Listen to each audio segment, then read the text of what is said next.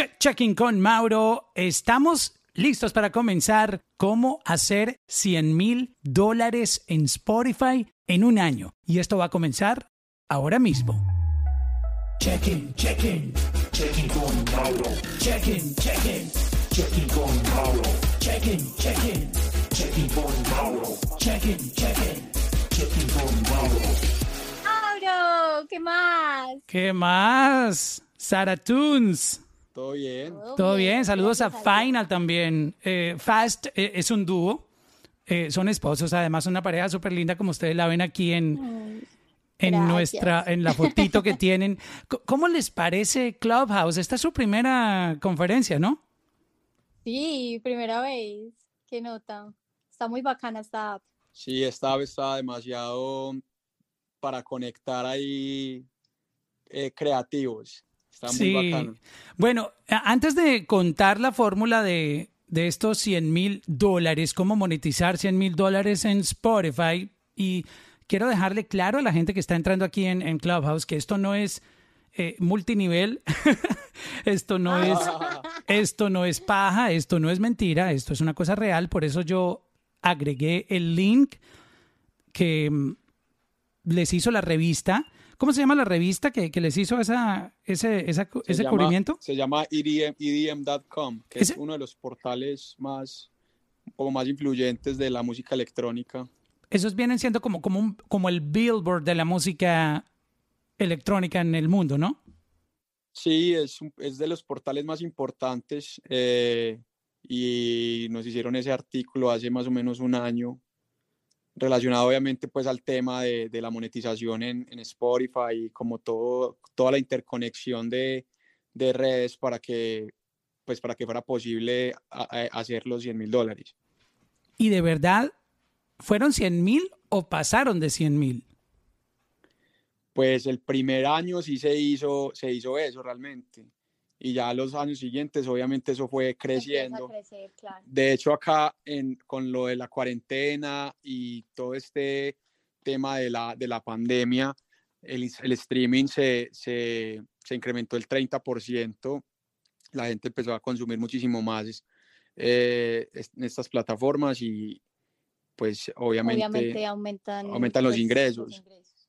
Pues si tú eres tu, propio, tu, pro- tu propia distribuidora y si administras absolutamente todo. Exacto. Em, unas preguntas antes de, de profundizar en, eh, primero en contar un poquitito quiénes son. Esto lo están ustedes distribuyendo como independientes. O sea, este, esta monetización de la que estamos hablando en el título de, esta, de este room, lo hicieron ustedes distribuyendo su música ustedes mismos como independientes, ¿correcto?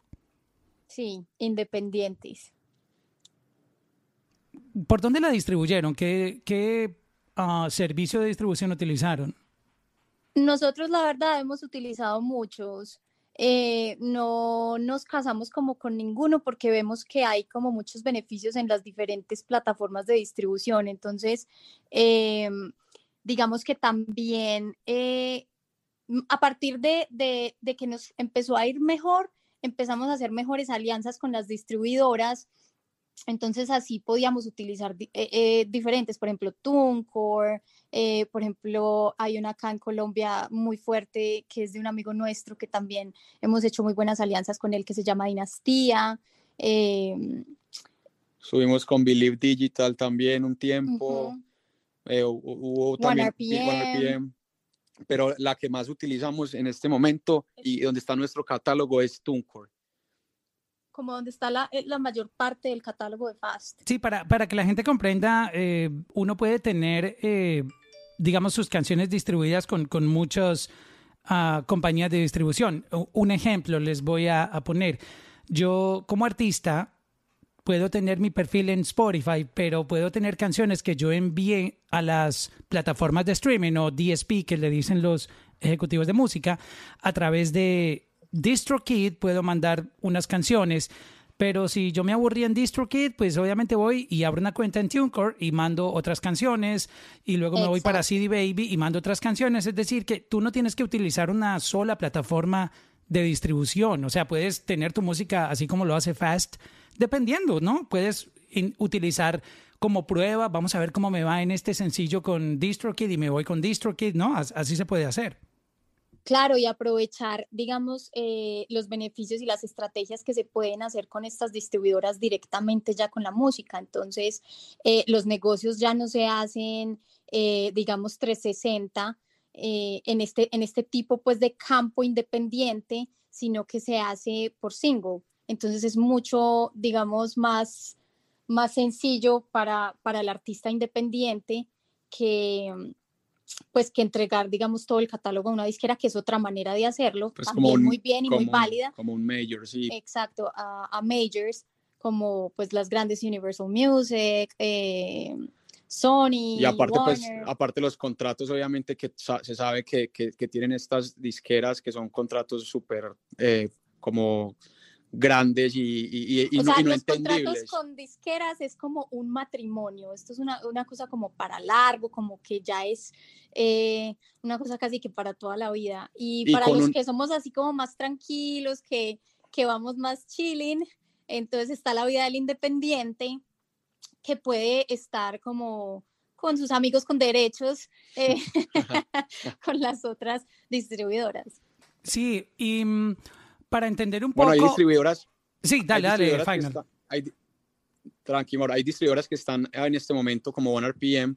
Hace poco tuvimos una reunión con ellos y ellos están invirtiendo en, en, en Ese es el tipo de negocios que te digo que se pueden hacer con las eh, distribuidoras y funcionan muy bien. Ellos te dan un presupuesto y, y, digamos se parten porcentajes de la canción y, y hay también budget para, para para lo que es eh, eh, la vaina digital, o sea, eh, para YouTube y también para el... Son unos partnerships interesantes si se hacen de la manera correcta. Exacto, Sara, tú has dado en el punto correcto, porque para mí, y ya antes de, entrar a contar un poco quiénes son ustedes y cómo hicieron esos 100 mil, porque para eso estamos aquí. Para mí, el, el, valor de una distribuidora no está tanto en que te ponga la canción en Spotify o en Apple o en eh, um, Deezer o Amazon o Napster, bueno, todas estas Google, eh, YouTube Music, etcétera, porque distribuir tú lo puedes hacer. La distribución es algo que ya está democratizado y es decir que tú puedes desde tu casa, inclusive hay servicios que son gratuitos. Yo ya lo he mencionado en algunas oportunidades que hay como distribuir esa, esa música gratis. Hay uno que se llama Amuse, A-M-U-S-E, o hay otro que se llama United, um, United Master um, aquí en Estados Unidos. Pero ese no es el punto. El punto de la distribución ya es como lo básico, lo que todo el mundo tiene acceso. Es fácil. El asunto es la distribuidora qué puede hacer por ti, porque hay distribuidoras que, que son distribuidoras slash marketing slash medio record labels, que son esas que te ofrecen, esos son los mejores negocios para distribuir música, ¿no? Pero ahí estás como en un colador y siempre estás como en modo prueba, o sea, todo el mundo puede distribuir y obviamente vos pagas los, fees que querés y si no quieres pagar fees, ellos se llevan como un 30% de todo lo que hagas pero lo, lo, mejor es obviamente uno pagar el fee anual o ya como, como vos No, creas, 30% me parece bastante, a no ser de que estén invirtiendo en ti, ¿no? Exacto, exacto, pero entonces al principio es para vos también tener como esa independencia y obviamente mientras vas conociendo cómo es el modelo de distribución y de, hacer alianzas y todo eso, ellos en cualquier momento te van a, a, echar el ojo y te van a decir, hey, mira, los números tuyos me interesan, me parece bacano que eso fue lo que nos pasó. Nosotros nos demoramos más o menos unos tres años en que ya... Eh, nos eh, empezaran a llegar las propuestas de, de las distribuidoras. Sin embargo, eh, el trabajo de la, del artista independiente es, es de todero. O sea, uno cuando es independiente le toca todo. No puede tampoco pretender descargar la responsabilidad en la distribuidora, así haya un negocio, así haya un partnership uno tiene que seguir buscando playlisting, uno tiene que seguir haciendo alianzas con curadores, o sea, el secreto yo creo que está es en qué tanto mueve uno su producto. Es la música, es tal cual otro producto. Si yo vendo eh, una crema de manos, yo tengo que salir a buscar dónde venderla, tengo que salir a buscar cómo distribuirla. Lo mismo con la música. Pues llevarle tráfico a tu nicho realmente y buscar el nicho eh, de, tu música o de tu producto. Exacto. Nosotros nos, nos, demora, nos demoramos un tiempo en, en, entender cómo hacer que le, le lleváramos tráfico, en especial a Spotify, porque sabíamos que era la que, la que más es, eh, es la gente escucha. eh, y ahí fue que hicimos como toda la network que, que, que hicimos alrededor de, de nuestra música, enlazándolo con, llevándole tráfico a, a nuestras canciones en Spotify. Aquí donde ven a nuestros invitados de hoy, como yo no tengo el acceso a su Spotify for Artists, eh, a la data que yo puedo chequear aquí de manera gratuita, yo estoy viendo que ustedes están con, con por lo menos, aquí me lo indica y obviamente lo veo, en tres playlists oficiales de Spotify. Pero yo sé obviamente que en su Spotify for Artists ustedes pueden ver y darme más data. ¿En cuántos, Sí, hay- ¿en cuántos hay- eh, playlists oficiales ustedes están en Spotify? Oficiales de Spotify, este no, no de curadores independientes, sino de Spotify. Mm, Yo estoy viendo tres aquí. Estoy viendo que están en Dance Party, están en Slap Dance y están en Guaracha. Y también los he visto en Mint Latino. Sí, en Mint Latino, en Mint también, que esa es la que maneja Austin Kramer. Bueno, ya hay varias Fuimos gente portada también de, de, de Main Stage, que es como la playlist más grande de, de Europa, Europa porque la, porque la música que nosotros hacemos es muy, muy, de- muy eu- europea, hacemos slap house. Eh, entonces tiene mucho nicho, demasiado nicho, incluso creo que tiene muchísimo más nicho que, que, el, que la música latina como tal. Porque Es que realmente la música más, más escuchada en el mundo es la música electrónica. Exacto. Esa es la Cuando religión más grande que hay. es- se, se refiere es a, a playlist en este momento. O sea, él- él- cuando él habla de nicho, en este momento se refiere a que hay muchas playlists que pueden apoyar la música. Digamos que eh, sí, nosotros estamos en oficiales de Spotify, es muy importante entrar a oficiales de Spotify, pero eso es como, eh, eh, como te, te hago como una buena analogía. El punto es entrar en playlist. No importa en este momento si tu música no entra en las oficiales de Spotify. Que te agreguen en playlist te, te mueve el algoritmo de la canción y hace que empiece a aparecer en diferentes eh, nichos, como tú decías. Pero es que ustedes están Eh, en un playlist aquí. Sugerías, Mire, ustedes aparecen en un playlist que tiene 4 millones 465 mil 496 followers. ¡Qué Ajá. cantidad de followers! O sea, ¿cu- ¿cuánto? Sí, eh, eh, eh, Wow. En, en- en playlist normal, en este momento hemos sobrepasado hasta las 100.000 playlists en este momento. O sea, que la Per- música. perdón, perdón, perdón, perdón, hagamos una pausa.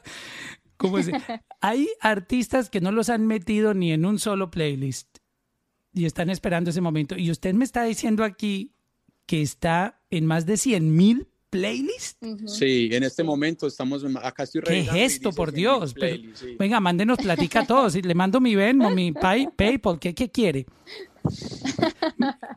Una donación. ha sido, ha sido como un trabajo eh, de mucha constancia y de lograr construir un nombre en la industria eh, de la música electrónica. Y networking. Y exacto, es el networking, networking. es contactos, es listo. Nosotros no somos tiesto, pero güey madre, no- nos defendemos, hacemos nuestro dinero independiente, vivimos bien y pues seguimos en el camino y seguimos en la carrera, ¿cierto? Y en la parte y en la parte del algoritmo también es entender que, o sea, la música que nosotros hacemos es nosotros analizamos como las listas y vemos qué está pasando en las listas realmente, cuánto duran estas canciones, por qué ese género y empezamos a, a- hacer como toda esa referencia sonora con nuestra música. La duración también implica mucho, es una can- son canciones que sean de menos de tres minutos porque el algoritmo beneficia muchísimo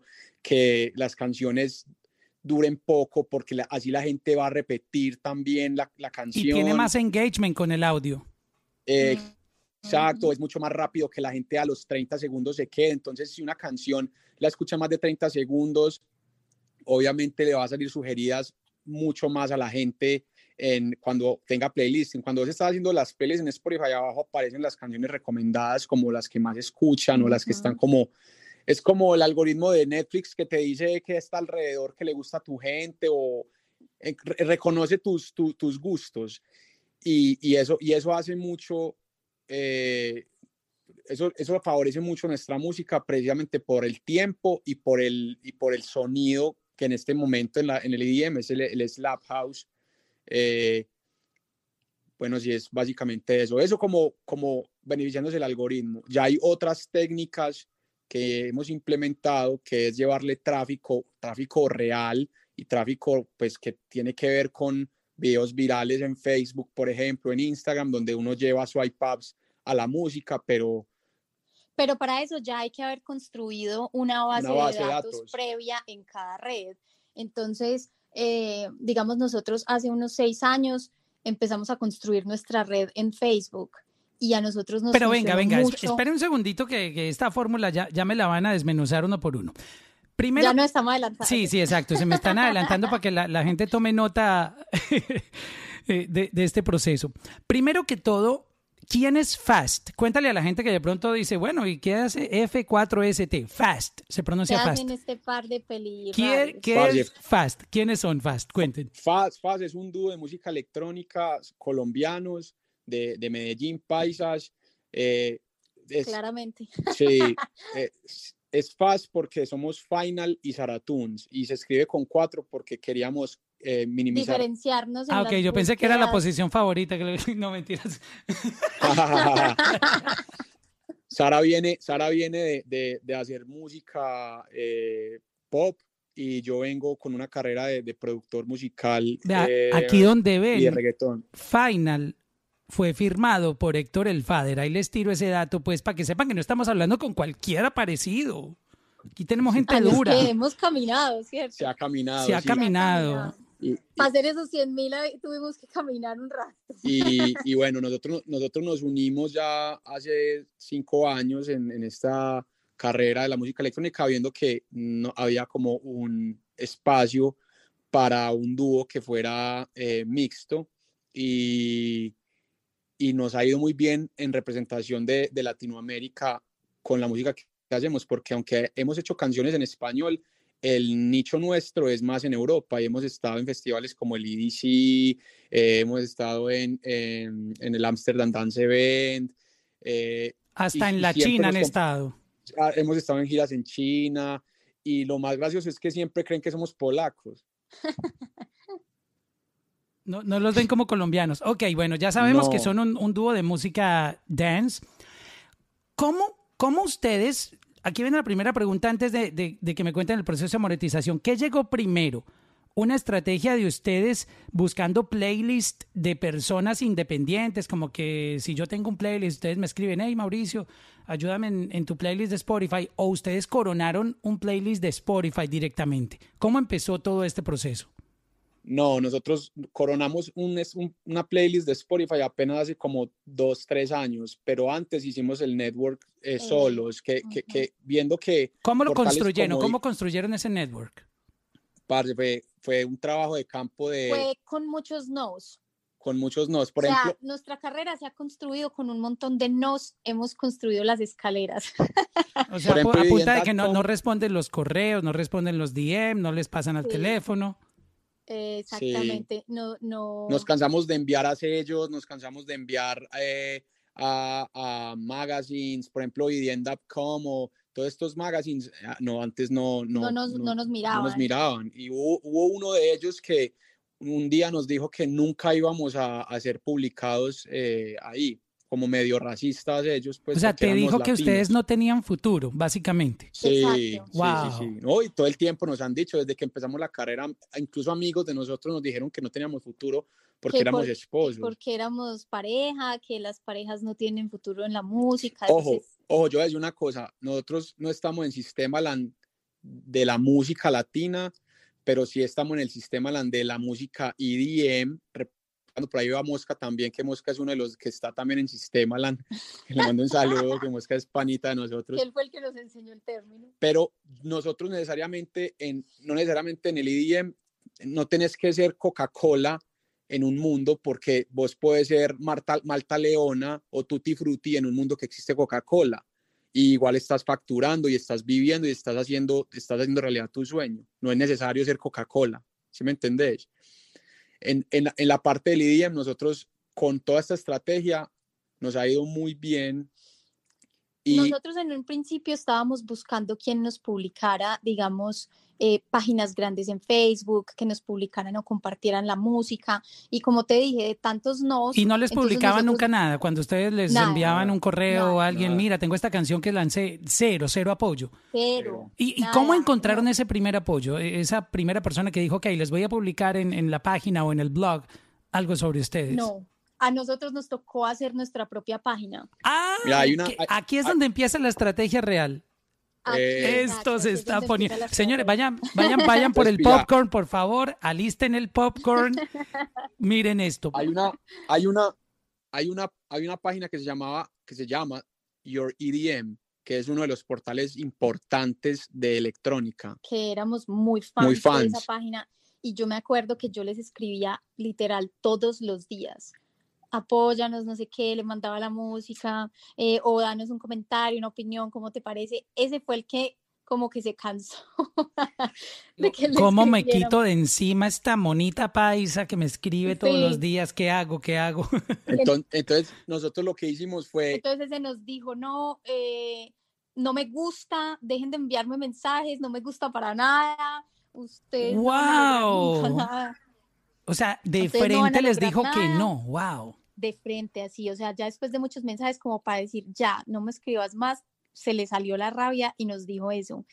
Y nosotros como que dimos, ok, ok, listo, entonces si no nos va a apoyar ninguna página, nosotros vamos a hacer una página que se llame Tu, tu EDM. EDM, como en español. Vamos a hacer Your EDM, que era la de él. Nosotros dijimos, vamos a hacer una que se llame Tu, Tu EDM. Usted, ustedes le clonaron básicamente, la, le hicieron competencia. ¡Wow! Eso. Entonces lo que hicimos fue empezar a poner videos cuando el algoritmo de Facebook era lindo y no castigaba tanto hace cinco años. Empezamos a hacer remixes, y a hacer Remixes. videos nosotros dos, como Re- ¿Remixes de qué? Expliquen para que la gente entienda un poquitito. De- ¿Qué, qué hicieron? de todo lo que se pegara.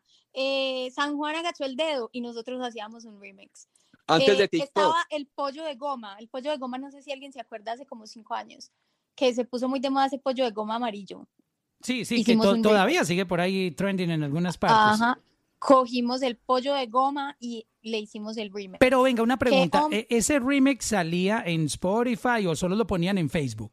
Nosotros No, lo no, no. montábamos en Spotify, pero desde Facebook le tirábamos el tráfico porque como el video era, No, eso no, era no, no, antes de pero a esos remixes, a, a- a los que eran así más originales, sí, como al del pollo de goma, sí, a los que ya eran como canciones famosas y eso que no teníamos licencia, no, simplemente hacíamos como el video viral, más como para aprovecharnos de la situación de, de, de la canción, para que nos vieran sin necesidad, digamos, de monetizar en ese momento en Spotify, sino solo para que nos vieran y para llamar la atención. O sea, ¿cuál era la los- meta ahí? ¿Ganarse followers en Spotify? Sí. Tener fanbase, tener un fanbase. Sí, ve- venga, grande. hagamos una pausa aquí para explicar el algoritmo de Spotify. Yo quiero eh, poner mis cinco centavos aquí de, eh, de contribución. La gente que aún no entiende cómo funciona Spotify, si tú no tienes followers, es igual como si no tuvieras seguidores en Instagram. En Instagram, los followers de Instagram te van a dar likes, te van a dar comments, te van a, a compartir tu contenido, etcétera. En Spotify, tus followers van a recibir recomendaciones del algoritmo de Spotify. Oh, eh, Fast acaba de lanzar una canción. eh, tus recomendaciones del día, tu playlist del día. Eso es lo que hace el algoritmo. Si tú no tienes followers, el algoritmo de Spotify dice, bueno, este artista está muerto, no tiene fans, nunca trae tráfico, no le importa a nadie su música, nadie lo sigue. ¿Por qué voy a tener que recomendar a un artista que nadie sigue? Esta es la explicación de, de lo que significa tener followers en, en, en Spotify. Y también cuando, por ejemplo, yo sigo a Daddy Yankee y, y tú te llamas a Jack y eres un reggaetonero, como, como tú eres reggaetonero y la gente que escucha a Daddy Yankee también le dio like y te siguen, entonces tú también entraste a, ese, eh, a esa línea de recomendaciones de reggaetón. Por eso es tan importante. Es- ese es el algoritmo dentro. Lo mismo que tú te preocupas en, en Instagram, eh, que me hagan comments, que, que me den like, que me compartan. Eso mismo tiene que pasar dentro de Spotify para tú activar ese algoritmo. Claro. Correcto. Y, y también, y, y Spotify, cada vez que lanzas una canción, le envía un mail a, a tus followers. Exacto. Y, y se la pone en el playlist de Your Daily Discover or Daily... El Discovery, Discovery Weekly. Weekly. el Exactamente. Discovery Weekly, el Discovery Weekly y también el Release Radar, que ese es el que más tiene el pico de, in- de, de, de- El que te da como el, el- de push. el push, el, el boost, el busteo de- del inicio. Ok, entonces volviendo a la historia, ustedes montaron tu EDM, ¿no? Así se llama. Eh, Sí, así Que la, pueden buscar, la pueden buscar ahí. ah, en- eso existe en todavía. Facebook. Wow. Sí, claro, tiene, tiene dos millones de, de usuarios, es una página de memes en general y de música O sea, después se electrónica. convirtió como en memes y bueno, todo, o sea, porque como fue mutando tanto el algoritmo, nos tocó ir mutando con él, o sea, tú tienes que ir cambiando con el mundo porque si no el mundo te deja. Claro. Entonces sí, que qué tristeza que cambió el, al- el algoritmo, qué tristeza que ya no es lo mismo de antes, pues no importa, aquí seguimos y, y como sea nos metemos y como sea seguimos pues en la carrera. Bueno, y entonces, Entonces- eh, a través de, de- de esos ads que ponían dentro de la página de tu EDM, empezaron a, a- A, ti- a tirarle tráfico al, al Facebook de Faz y también a, Al Spotify. Al, Spotify de Faz. ¿Y qué empezó a Y- pasar en el Spotify? ¿Les daban seguir? ¿La música la escuchaban? ¿Qué sucedía ahí? Hacíamos, hacía, Empezó a crecer, empezó a crecer. los plays, sobre todo. La gente al principio no nos seguía, escuchaban, se quedaban escuchando. Y después fue que empezó a crecer followers, empezó a crecer plays, pero todo un proceso lento, o sea, eso no es una cosa de un día para otro, eso es de mucha constancia, o sea, de que ¿Esto hacíamos empezó en qué año? ¿En qué año empezó esta, esta estrategia? En el Die- 2015. En el Ok, ya- ya van para 2016. seis años. 2016. 2016. Ok, cinco años. 2016. Ujú.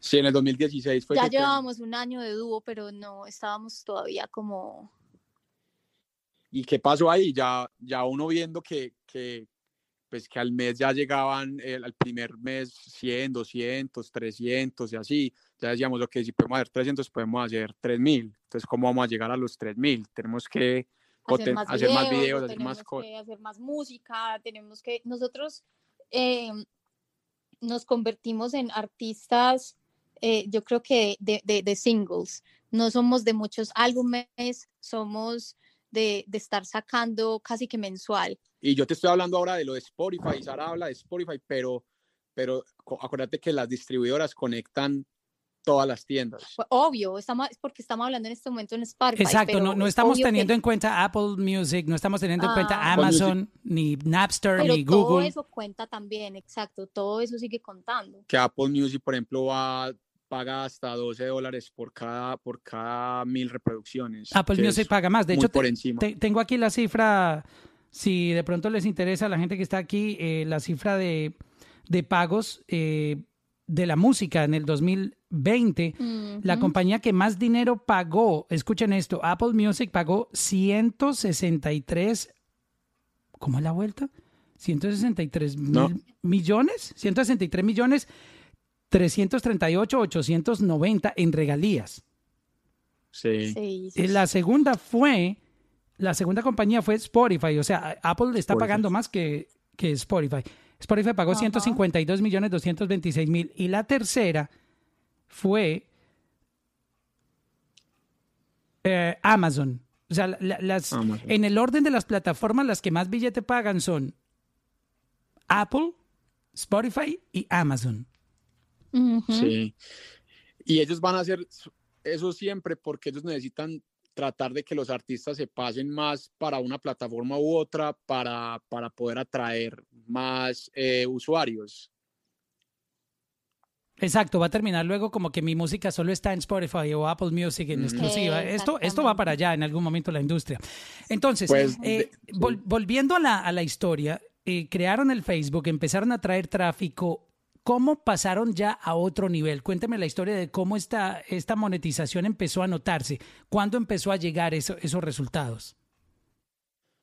Pues eso fue muy como a los cinco meses más o menos que ya, como te digo, el primer mes fueron como 300 dólares que no había nada. Llegan, antes llegaban 30 dólares, 20 dólares y, y sin haber hecho la, la, la estrategia. Y ya después, como el primer mes, llegaron como 300, 400 dólares y ya dijimos, ah, ok, nos está funcionando, tenemos que hacer más, más videos virales, mirar que está en tendencia, hacerle remixes, hacer cosas así y mandarle tráfico a las canciones eh, Originales. que teníamos, porque pues vos en ese entonces podías hacer mucho clickbait, como puedes poner eh, debajo una canción que, que, haces el video de un remix, pero igual le llevas el perfil de Spotify a- a- para que la gente sepa quién es el artista y ahí es donde enganchábamos. Eso en sí es un, como un clickbait, pero igual estás tirándole el perfil de tu música, ¿sí me entendés? No es la canción que están viendo, pero es el artista. ¿Y, Y, ahí es cuánto, que empezamos a ver.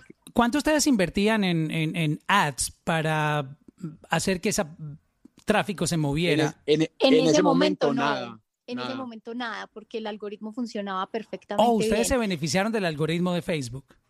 Claro. Sí, y, y conseguíamos miles de seguidores eh, diarios. O sea, es que la Cuando página- eso empezó a cambiar, que eso fue como hace dos años, ¿cierto? Hace más o menos dos años, sí lo- empezamos ya a invertir en pauta. Y desde entonces siempre todo lo de Fast tiene su pauta. tiene, pues sí, tiene, tiene, tiene inversión digital eh, en post y todo eso para poder llevar, porque es que si no es muy difícil, no te van a ver. Es que es. Sí, hoy en día, eh, hoy en poquito- día nada, nada, te- nada lo muestran. O sea, lo, lo que tú postees lo ven tres gatos que, que te siguen y ya. Exacto. Sí, gratis no. Ya ellos también se dieron cuenta de que gratis no. de eso es que vive Facebook, de eso vive Instagram, de eso vive Ajá. todas las, las redes sociales Google, viven sí. de la publicidad.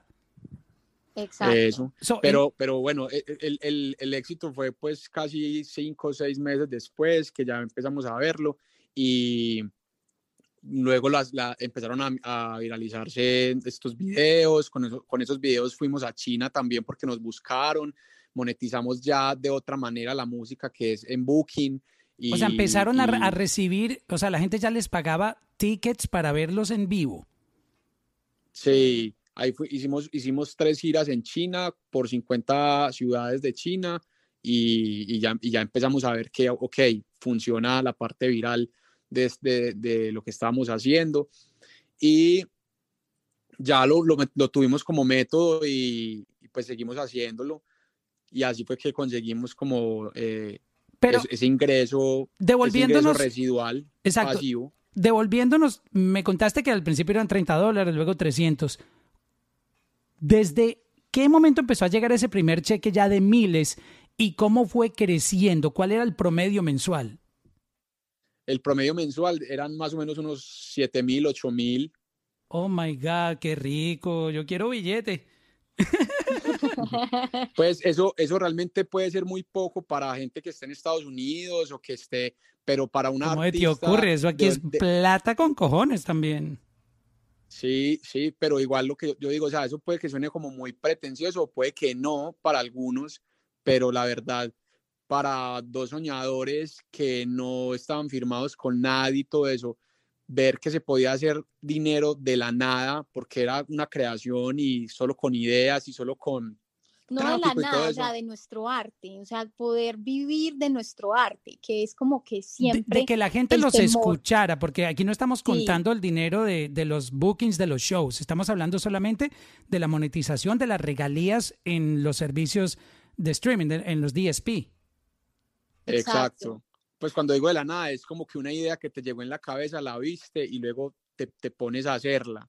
O sea, como la viste en tu cabeza, la creas así y luego te está... es lo lindo de toda esta de, de toda esta tecnología y yo creo que es lo que salvó a la música son estas plataformas de eh, eh, como Spotify como Apple Music como bueno eh, donde donde el artista verdaderamente independiente o un artista con disquera ve frutos económicos de su trabajo. O sea esto es, es una maravilla para todos los artistas porque ya se puede soñar tranquilamente sin necesidad de que tengas eh, la disquera, que no siempre te van a firmar, que no siempre eh, a todos los artistas Y les que nunca vas, ni que nunca vas a ser la prioridad. Hay que tener en cuenta eso, que tienen muchos Exacto. artistas. Exacto. Y sabes que lo más bacano, que nosotros nos acostamos a dormir y eso estaba ahí facturando normal. Entonces, Se imagínese veces, uno ejemplo, durmiendo los- viendo Netflix y esa vaina entre plata y entre plata y entre plata y Eh, entre que- plata. Qué rico. Exacto. Qué rico es vivir así, China- durmiendo y sin trabajar, no mentiras, como dice el gran combo.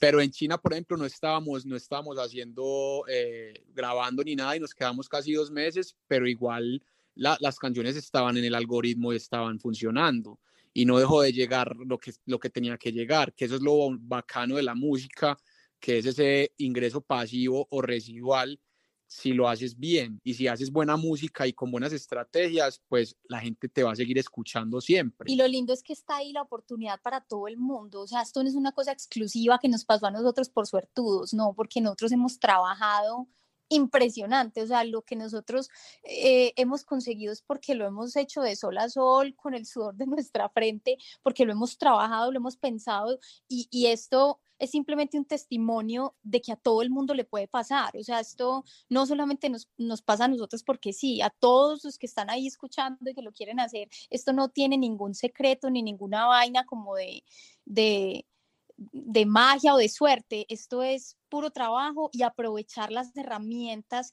que nos da eh, la, tecnología. la tecnología y es, o sea, poderle sacar el jugo al 100%. Es ponerse para la vuelta y dejar de quejarse y camellar. Exacto. O sea, yo sé, es que mira, yo creo que no hay nada más desmotivante que tú contactes a alguien y te diga, no, no te voy a postear eso, esta canción no te la voy a poner en un playlist, no me gusta, eh, no me gusta tu música, ese estilo de música no es tan comercial, yo creo que con esto no va a pasar nada, o sea, como que ese rechazo constante te tiene que afectar, o sea, es que uno es un ser humano, es uno es una persona que siente, uno es una persona que, que que, nosotros, la aprobación para nosotros, eso es como un orgasmo. O sea, hay que tenerlo claro. Cuando uno siente que la gente lo apoya, le da retweet, le da repost, le da corazoncitos, le da comentarios, eso en cierta manera en el cerebro genera unos movimientos químicos que, te, es un orgasmito ahí de felicidad cuando la gente te está probando tu música y, y, sientes el apoyo, pero que uno todos los días se levante diciendo, a ver cuántos me van a rechazar hoy y uno con todo el ánimo mande correos, mande textos y nadie te apoye. O sea, eso, eso afecta. Eso golpea. Pues lo más loco es que antes nosotros como, como DJs y como producto de, electrónico, como banda, eh, la industria nos hizo creer que teníamos que enviar para que los sellos nos sacaran. Y nosotros, aunque intentamos y, y nos rechazaron, ahora nos podemos dar el lujo que estos sellos antes nos buscan para que nosotros hemos creado alrededor de la network playlists también propias. Donde esa ha sido otra estrategia, o sea. Ya vamos a hablar de esa, ya vamos a ir a, la parte, al punto número dos, los playlists propios. Ajá.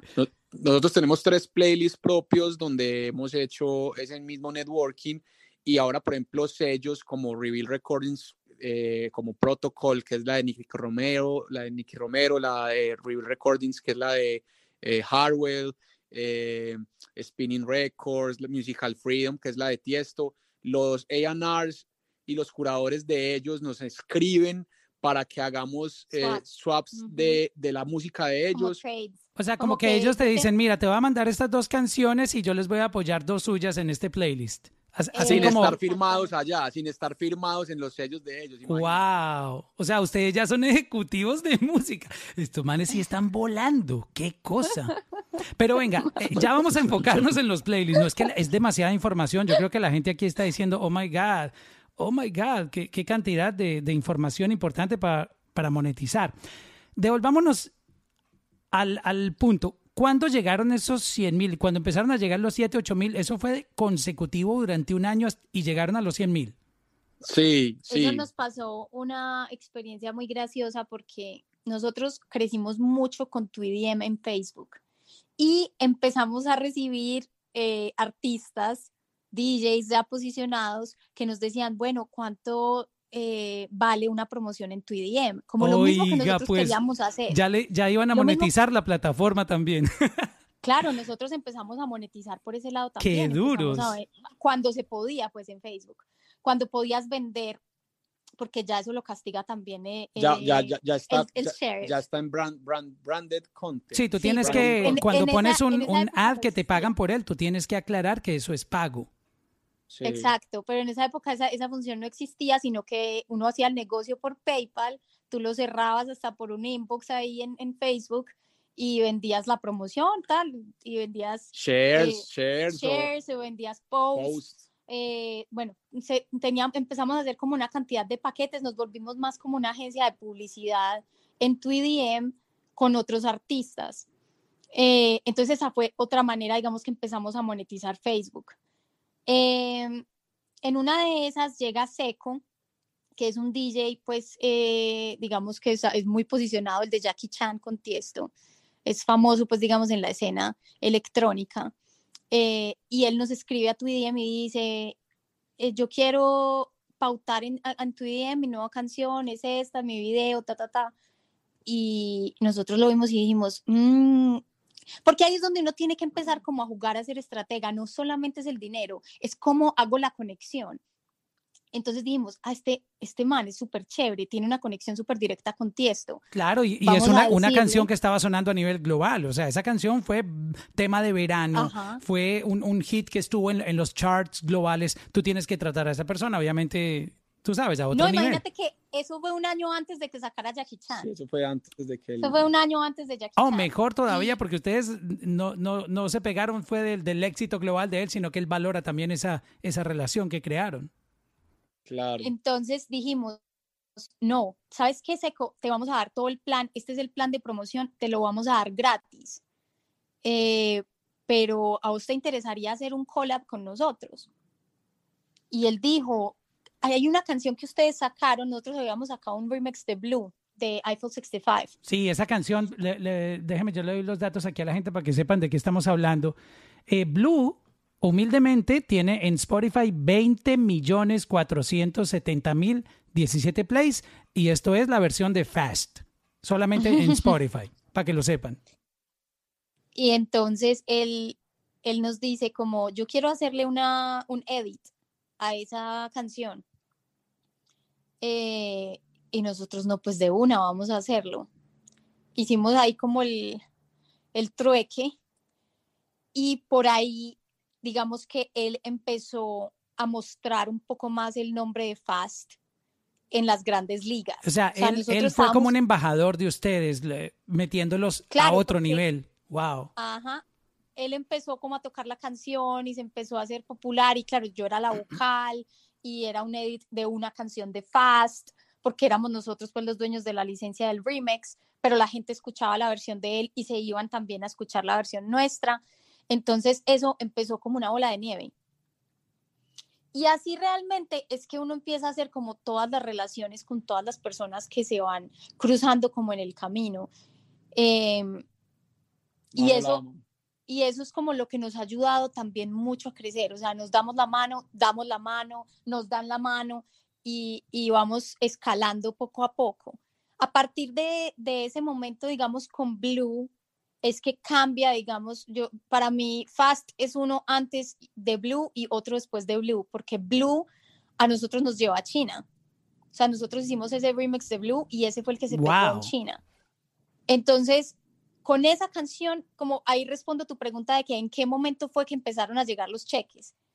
A partir de que sacamos Blue, empezaron a llegar los cheques y de ahí se fue yendo eh, como exponencialmente, no solamente Blue, sino otras canciones que ya habíamos sacado y las que, veni- y las que vinieron después de, de Blue. Les voy a mostrar a la gente un poquitito aquí para que se hagan a la idea que es Blue. Yo,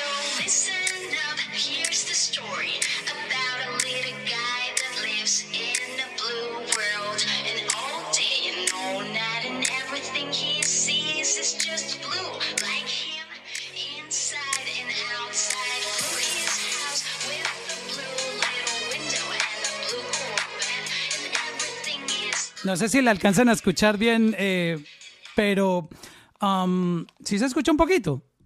Sí, se Sí, escucha. Ah, ok. re bien. Bueno, Deja el drop. Es que, es Deja que el drop. Ah, ok, ok. Sí, es que yo estoy confundido aquí. Dije, ¿será que están oyendo o no? Ahí va, ahí va otra vez.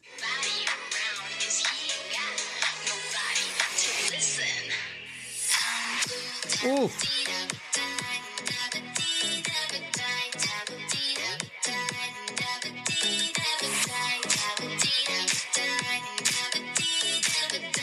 Es- Esta es la voz de, de Sarah Tunes. Ay, es- esto es un sonido global, esto es otro nivel. Bueno, entonces empezó a llegar la Gracias, plata, Mau. empezó a llegar la plata, eh, llegan los cheques, como dice el Alfa. ¿Y cuándo, cuándo llega ese primer playlist oficial de Spotify? Háblenme de ese momento en En- que ya la plataforma te les da el apoyo full. Cuando lanzamos Blue, eh, empezamos a hacer como todo el pitching con curadores. eh, Spotify saca una opción interna para los, eh, los artistas que se llama Submit Your, your Track en, en el Spotify for Artists. Vos lo que haces es que puedes enviar con 15 días de, de, de anticipación al anticipación. al Pero yo conozco artistas que han sacado hasta 10 canciones al año, lo mandan un mes antes y nunca los han incluido en ese famosísimo New Music Friday. Nunca. Lo que pasa es que tenés que, tenés que mostrarte de muchas maneras. Entonces, le llegamos por mail, le llegamos por seco, le llegamos por, por Por amigo, Instagram, por Instagram. por un Ah, contacto. ok, O sea, venga. Ustedes, aparte de que someten la canción por Spotify for Artists, los le mandan recordatorio por DM. Hey, ya sometí la canción. Hey, sometí la Claro. canción. Eso es lo que ustedes les dicen por ahí. Eso, hacemos como un, un follow-up a, a todo, o sea, como a ese primer eh, acercamiento a través de la plataforma de Spotify. Después nos acercamos por el email, después lo hacemos por Instagram. No, Mari, somos unos intensos. Y este man de Austin Kramer, que él, él es uno de los curadores más importantes que tiene el EDM y él tiene un- un- su sección también en SiriusXM con, con BDFM, pues siempre lo habíamos admirado mucho. Curiosamente es amigo también de ella, el callejero, que A es nosotros AJ nos nos ayudó ayudó, muchísimo. impresionante. Wow, cuéntenme de AJ, a pesar de que ustedes cantaban en inglés, aunque quiero contarles que Fast tiene canciones en español, porque yo siento eh, que ellos eh, han sido pioneros en, en- en- en la música dance en español y con la llegada de, de todo esto que está pasando del reggaetón y el sonido urbano latino, yo creo que que tienen un, un futuro grandísimo en un, en un área que no han explorado tan profundamente. ¿La han acariciado? Ustedes han acariciado ahí por los laditos en español, pero en, en el momento que entren, este, creo que eh, van a tener un, un- un mercado completamente distinto. Imagínense, van a ganar el triple de lo que, de lo que monetizan. Pero háblenme, háblenme de, de, de AJ.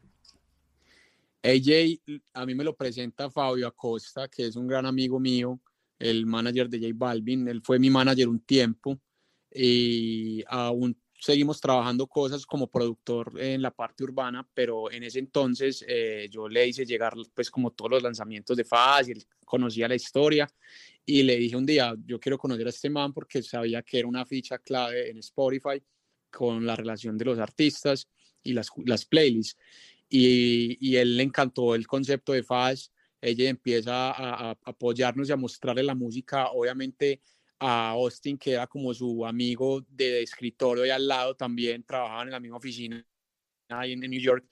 Y claro, era más fácil que él encontrara la manera de, de- de- de- del apoyo con, con Austin Kramer, así como de colega. Y así los mails fueron más efectivos, así obviamente el, el pitching en, en la plataforma fue más efectiva. Y en, el, en abril del 2018, cuando lanzamos Blue, eh, debuta en Mint, que es la playlist más grande de música electrónica. Wow, eso es, eso es como aparecer en Baila Reggaetón. eh, correcto, básicamente, sí. como, como si tú estuvieras en Baila Reggaetón de Spotify.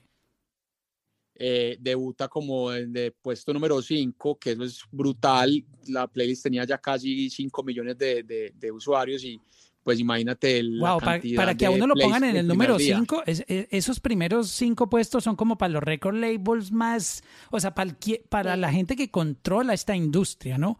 Esos primeros Exacto, cinco puestos de los playlists ya están, eh, eh, eso está, muy peleado, eso está súper peleado. Y nosotros hemos tenido ya la fortuna, por ejemplo, con, con, ay, se me fue. Con Mainstage. Con Mainstage estuvimos número uno en Mainstage ahí eh, por varios meses. Estuvimos un mes en, en Mainstage y tuvimos portada de Mainstage, hemos sido portada de, de, de Pulso Latino, de, ¿Con qué canción fue Mainstage? con Sweet Dreams, Con que es el cover Dreams, de el Rhythm. cover de, ajá, el- ese fue otro, otro, otro remix que hicimos, pues cover, tipo cover. Sí, eh, eh, o- otra de sus canciones más, más escuchadas, Sweet Dreams, para contarle un poquitito a la, a la gente, tiene 5 millones, no, ya está para los 6 millones, en el 5 millones 988 mil tiene. Ahí va. Ahí va para los 6 millones Sí, de va, plays. va. Entonces, eh, llegan es- esos playlists y desde el momento que, que ustedes coronaron esa, ah, esos playlists, ¿Cómo han hecho para mantenerse y no perder ese ritmo? Porque uno, uno agarra eso y no lo puede soltar. Eh, ¿cuál, cuál fue la estrategia? ese- Porque eh, si a mí me meten en un playlist duro, yo ya estoy preparando la siguiente canción para que cuando me saquen esta me metan la otra, ¿no? Literalmente esa fue la estrategia, tener canciones listas y no una, varias, porque si no les gustaba la otra, entonces había una que les tenía que gustar. Entonces eh, nos hemos ido yendo así como... Pero ya tenían como música. la, la- ya, ya tenían la manera de enviar, ustedes les mandaban el track a, a Austin, eh, uno de los programmers, se lo mandaban antes del release para que él lo escuchara y les dijera, sí, esta me gusta, yo les voy a apoyar esta. o- No, no, no, No, no, a ellos no. no. les gusta como trabajar así, a ellos les gusta... Oh, no se les puede que- enviar música que no ha salido. No, a ver, sí, no. O sea, sí se puede, pero no te van a parar bolas porque a ellos lo que les interesa es que ya esté en que ya Spotify. esté ahí, sí. O sea, ¿sí me Ok, ok. Que esté, Eh, al, al menos igual- que lo sometas tienes por Spotify for Artists, ok. Igual lo Ajá. sometes 15 días antes, ahí ellos tienen la oportunidad de escucharlo, pero ahí vas enviando también el, el correo y todo eso.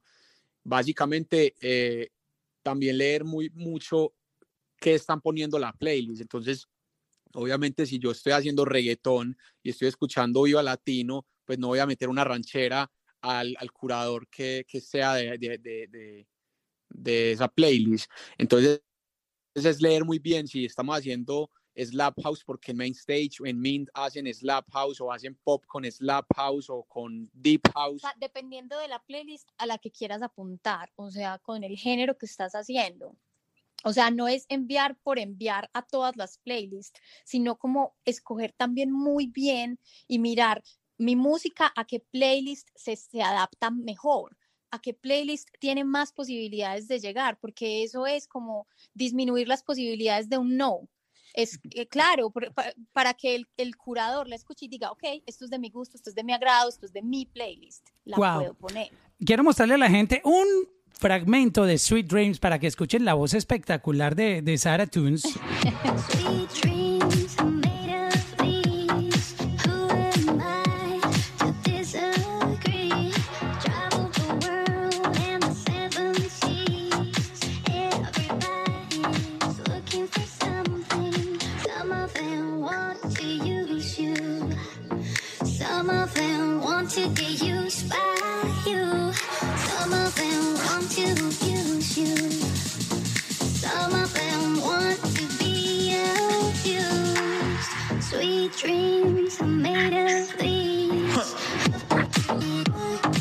Esta versión quedó mejor que la original.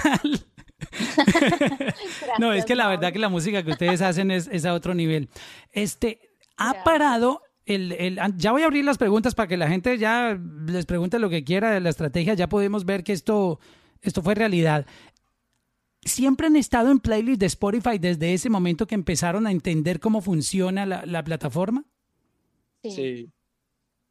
Sí, siempre, siempre estamos Por en, lo menos en una. siempre estamos en Dance Party y si nos sacan de Dance Party nos meten en Main Latin y si nos sacan de Main Latin nos ponen en, en Main Stage y nos sacan de Main Stage nos ponen en Pulso Latino, nos ponen en Slap, pues la Hasta en verdad, Guaracha. hasta en Guaracha también porque hemos hecho música en español, lo que es Santiago, el, el curador de, de, de, de acá de Colombia nos ha apoyado mucho con nuestra música eh, En en español y Cervantes también, el curador de México, eh, nos ha ayudado también con Mid Latin y AJ cuando estaba en su tiempo y Michelle también. Hemos conocido pues como a todo el equipo y ya como que tenemos una relación también más cercana donde obviamente cuando lanzamos ellos como, ah, ok, listo, son Ya fast. estamos como en el radar. Entonces, eso Se, es se ganaron, se ganaron esa confianza y además que la- las canciones de ustedes pues han mostrado números. Acuérdese que también los curadores eh, se la juegan por ti una vez y ellos tienen la data. Acuérdate que lo que tú ves en Spotify for Artists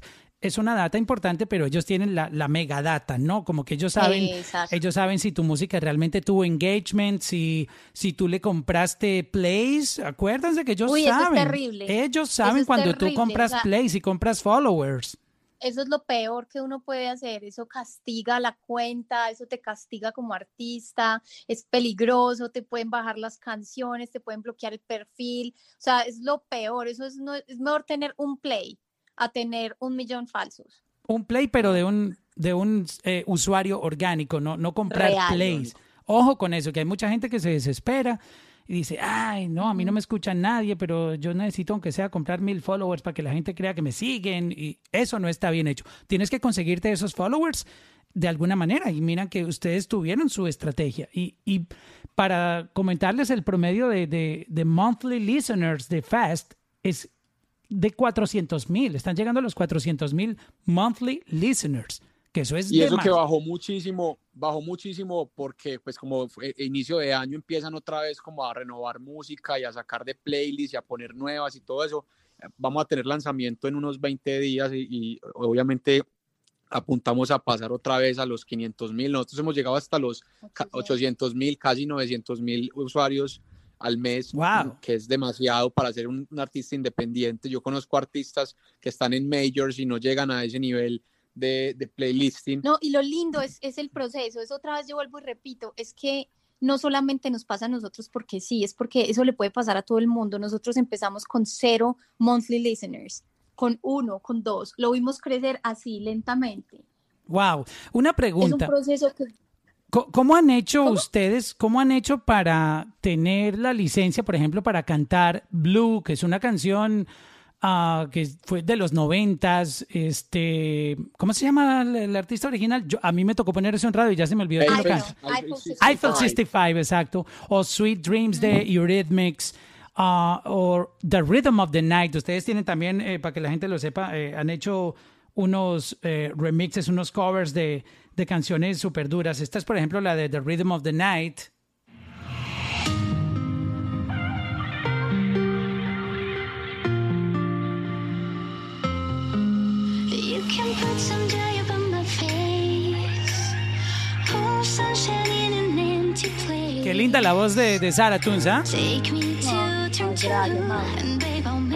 Stay.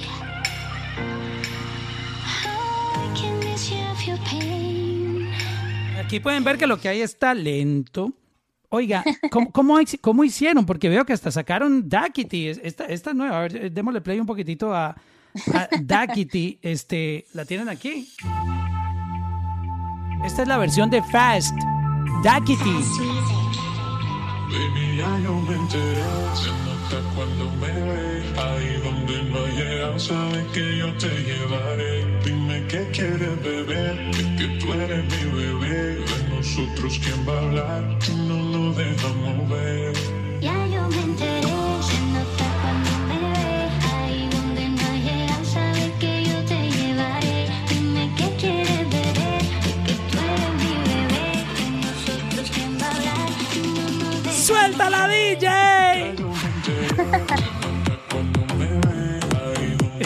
¿Cómo, cómo hicieron para, pa- para obtener las licencias de, de canciones tan duras? Daquiti es una de las canciones más escuchadas a nivel global. Blue es un clásico de clásicos de la música dance. Sweet Dreams, obviamente una de las canciones más importantes de la era del- de, los ochentas, de la década. Este, ¿Cómo hicieron?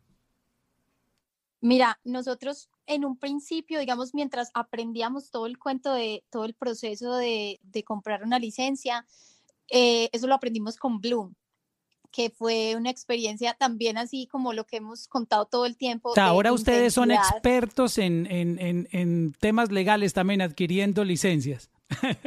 Sí, Ay, sí, a- Eso es lo que yo te dije, es que toca ser todero. Cuando uno es artista independiente le toca aprender de todo, desde editar una foto y un video, que ya Santi es todo un experto en edición, hasta eh, pedir licencias con editoras y hablar y... y- y todo el tema relacionado a, me- a a regalías me- regalías. mecánicas, a publishing, a todo eso. Entonces, ya tenemos la estrategia de también cómo llegarle a las editoras, de cómo hablarle para pedir los permisos, de- del trámite de, de los valores, de todo eso, y, y a- aprender a jugar con eso para también tener un buen revenue en las... Con, en- los en- con los covers, tienes, con los covers tú tienes que hacer la inversión, obviamente, en la licencia. Esa licencia se tiene que comprar. ¿Cuánto vale es- aproximadamente un- un- una licencia por darle un, un valor eh, aproximado? Pues e- eso depende mucho de la canción, a partir de los mil, do- de, de mil dólares en adelante. Pero, por ejemplo, ¿Y cuántos no años, te la- Pero- cuántos años te dan la licencia? No, eso te la dan por por plays. por Cada vez que tú llegas a 10.000 plays, tienes que renovar la licencia. Oh, wow. O sea o que cuántas puedes- veces o- han tenido que renovar la de Blue que tiene 20 no, millones. es que ahí es donde va la historia de la, de la, de la primera experiencia con las licencias. Ah, pero esto se está Blue. poniendo bueno. Cuenten a ver, esto se está poniendo Con- bueno. Blue fue la primera que nosotros solicitamos y en ese momento no sabíamos cómo hacerlo. Entonces dijimos, no, pues que, es la fácil, quién es el autor, buscamos quién era el autor, buscamos cómo contactarlo y le escribimos un mail.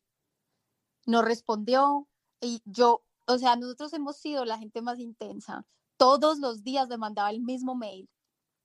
Ah, mira, queremos hacer un cover de, de Blue, ¿cómo hacemos? Ta, ta, ta. Mande, mande, mande, mande, hasta que un día respondió. Él se llama Máximo Máximo. Que es el autor y es uno de los de Eiffel Es uno de 65. los integrantes de iPhone 65 y muy querido, él respondió, eh, no- es- nosotros le mandamos ya la versión lista, no la habíamos sacado, sino que se la, cada vez que enviábamos el mail estaba ahí adjunta para que él la escuchara. Y le- pues le dijimos que obviamente que lo admirábamos mucho, que había sido una canción pues que ícono hasta en Latinoamérica, que éramos colombianos y éramos fans. Y él como que a él le gustó mucho la versión que hicimos y él dijo, muchachos, ¿saben qué? Yo les voy a gestionar esta licencia. Eh, yo le pregunté pues cuánto nos iba a cobrar, en ese entonces pues ni sabíamos nada. Él dijo, no les voy a cobrar nada, yo sigo conservando el 100% del publishing Y y ustedes del tranquilos, ustedes son los dueños del, del máster. O sea, Eh, voy a hablar, oh my God, pero eso, eso fue un regalazo. sí, la verdad que sí fue un súper regalo que él, que él nos hizo ahí. Em, no sé, esa sí fue como suerte o no sé, también la intensidad de haberle escrito tantas veces, de pronto esos tienen muchas ganas de hacerla. em, Sí, No, básicamente. ¿qué, qué diría el tipo? O sea, yo ya, me gané, yo quién sabe cuántos cientos de millones de dólares monetizando esta canción en conciertos, en streaming, y ve pues este matrimonio tan bonitos de Colombia con ganas de, de luchar y comerse el mundo, y dijo, no, pues yo voy a colaborar ahí, poner mis cinco centavitos de colaboración. O sea que toda esa monetización entró para la chequera, para la cuenta de banco de Fast. la teoría. Pues sí, pero no, obvio no tenemos nada del publishing. O sea, obviamente él está también facturando de esos 20 millones. Ah, ok, ok, ok. Venga, es que esa Sí, parte del, esa parte del publishing y, y las regalías son es tan confuso, ¿no? Eh, Spotify le paga también a los, a los autores mecánicamente casi por la mitad de lo que pagan normalmente a las Al a- a los dueños Ah, del. Venga, yo voy aquí eh, a su perfil de Spotify y estoy yendo a los créditos. La, la composición de esta canción, o sea que le llega el dinero de composición de Blue a- a- al compositor oficial. Sí, Sí. pero nosotros, nosotros le dimos a él el ISRS para que pudiera reclamar con su editora. Ah, ustedes le dieron el, el- generara. exacto, le dieron el código de, de- de- de la El canción. código. Eso, Ajá. eso. Él tiene el código y la editora de él ya reclama sobre. Sobre, sobre los, la- las regalías mecánicas, que tú sabes que las regalías mecánicas... Es que cuando subimos Blue no existía la opción de poner los autores en Spotify. Eso es muy nuevo. Claro, eso, eso es nuevo que ahorita tú puedes poner hasta el social media guy, el camarógrafo, el Ah, maquillador, este, a- hoy en día eh, antes- 50 escritores que tú ves y entras y, y ves una canción que tiene, tiene más créditos que letra. hoy en día. Exacto, exacto. Y eso a veces ni siquiera importa. Vos puedes aparecer en los créditos de una canción y no tener... Y no estar en los papeles, y no por estar en los splits, y no por estar en los splits y no recibir ni un peso, pero apareces en Spotify. O sea, es que Claro, no porque, porque es como en, la- en las películas cuando ponen los créditos al final. Policía número uno, eh, tal persona. Policía Exacto. número dos, el security del edificio. Simplemente son, son los Eh, créditos de, de la gente que estuvo ahí vinculada, pero no, no los que Ajá. son dueños de la obra. Eso. Exactamente. Entonces, esa fue la experiencia con Blue que fue como muy particular. Y, y ya con los otros eh, compramos las licencias directamente en las editoras, eh, hacemos el contacto con nuestra editora y, y solicitamos la licencia, pagamos y sale. O sea que cada, cada 10 mil plays a ustedes les mandan un, un invoice, una factura. Sí, sí. Aunque, o sea, si tú estás muy seguro que vas a hacerte el millón, tú puedes comprar de una vez el millón. Y te lo venden más barato, te que- hacen un, un descuento. oh, sí, te hacen un, pe- un pelín de descuento. También es por unidades de venta, o sea, por, por como, vos sabes que mil reproducciones en Spotify son un, un álbum vendido. Como ya cambió el sistema de, con- de conteo mecánico, antes las disqueras te decían, vendiste un millón de copias, o sea, un millón de copias, ahora tiene que ser eh, como 10 millones de reproducciones. No, Que de ahí es donde sale el disco de 100 oro, disco de platino, 100, etc. 100 millones de reproducciones, sí. Ajá. 100 millones de reproducciones. So, ¿Y hubo algún negocio que- donde ustedes dijeron, no, eh, a esta le vamos a comprar más número porque sabemos que va a monetizar o tener una, una cantidad de No, plays? nosotros siempre No. tiramos el chorro bajito. Nosotros siempre nos vamos a Eso es una buena táctica de negociación. Además, porque si, si eh, no, yo me imagino que si a mí alguien me contacta, te voy a comprar una licencia por dos millones de plays, yo digo, ¿cómo? Esta gente tiene plata. O sea, les doy otro tratamiento, como que digo, están muy ambiciosos y yo no sé. eh, ustedes empiezan por lo mínimo. Sí, sí, Mm. nos vamos por lo mínimo y nos vamos así como más seguritos y vamos pagando ya cada vez que vaya la canción superando, porque muchas veces, eh, Mauro, la canción no se pega ahí mismo que sale. A nosotros nos pasó, por ejemplo, con The Rhythm of the Night. Esa es una canción que nosotros hicimos en el 2015 y a nosotros apenas se nos vino como a despegar eh, el año pasado. Sí. ¿Cómo así? Después de 2017, 18, 19, o sea, cinco, cinco años. cinco años y la canción Cinco empezó a años. coger vuelo. Sí, Ajá. porque ya venían nuevos, nuevos eh, followers que estaban escuchando y el algoritmo le estaba recomendando. Entonces nosotros haberle pagado un millón de plays en, hace cinco años, imagínate. No, Pero no, ¿creen no. que de pronto tenga que ver con que la canción es un, un clásico y este es un, un remix, eh, que de pronto tenga ese efecto?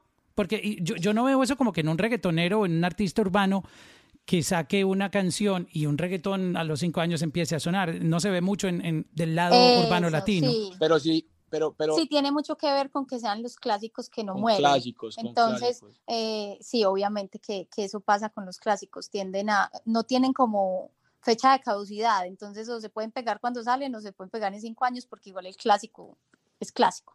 Claro. Para entrar con las preguntas, por favor, todos los que quieran hacer preguntas, ya es el momento de pedir eh, con la palmita que quieren hacer la pregunta. Eh, después de esa pregunta que yo hago, voy a entrar con, con el público. ¿Cómo fue el 2020? Yo tengo entendido que el 2020 fue una locura. No hablemos de pandemia ni nada de eso, porque ya estamos hasta aquí, hasta la coronilla de, de- que sí, el mundo ya está como está y no hay nada que hacer. Eh, vamos a echar para adelante. Pero yo vi unos números, unas cifras que mostraron de, de streaming que la música latina y que el, el streaming en general se disparó eh, de una manera impresionante. O sea, unos picos así como que como el Bitcoin que estaba en, en 5 mil y ahora cuesta 50 mil dólares. Este, ¿Ustedes cómo pueden contarnos esa experiencia del streaming, del crecimiento en toda esta pandemia eh, desde que comenzó el mundo a estar en la casa en- en cuarentena?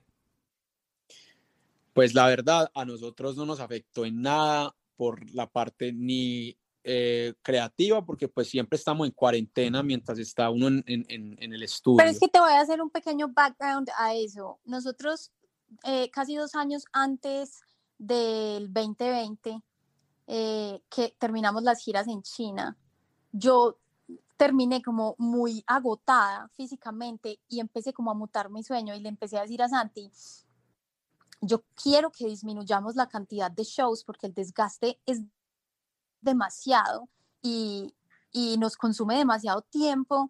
O sea, yo soy muy familiar, ¿no? Estar lejos de, de mis papás, de mi hermana. em, yo empecé a decirle a Santi, yo no, tenemos que enfocarnos demasiado en hacer música para Spotify y reemplazar este dinero que nos hacemos en shows, hacerlo digital, o sea, poder vivir tranquilos en la casa y escoger muy puntualmente los shows que queremos hacer. Yo le dije que quiero solo festivales, le dije quiero hacer solo festivales, yo no quiero volver a O girar. sea, cuando te refieres a no. festivales es EDC, o sea, un festival de Ajá. 20, 30 mil personas, Ajá. exacto. Sí, le- no quiero volver a hacer giras eh, de, de, de clubs, porque eso en los DJs es muy común, hacer los clubs, sí, pagan bien, sí, es chévere, pero es un desgaste Sí, yo pasé, yo pasé por eso y termi- yo terminé con ataques de pánico, de no dormir, Imagínate. de estar metido en No, discoteca yo- los fines de semana tocando como DJ. Y eso, eso no es para nada lo mejor. Y tomé la misma decisión. no. Solamente me dediqué a tocar en conciertos de reggaetón con Wisin y Yandel. Y cuando iba a Tego Calderón, y yo dije, ok, por aquí me, me- me ven como rockstar, como Exacto. estrella, Sí. y, y, y, y descanso más. O sea, Claro. Exacto, entonces tomamos esa decisión dos años antes del, del 2020 y yo creo que eso fue lo que permitió que, nos, que, para, que para nosotros el 2020 no fuera un bajón económicamente hablando, sino todo lo contrario. Nosotros nos aprovechamos de, como decía Santi al principio de la entrevista, de ese 30, casi 40% que se incrementó el streaming. Entonces, eso vino a eh, suplir, veníamos, lo, eso vino a suplir lo que decían en, en, en los bookings de los shows.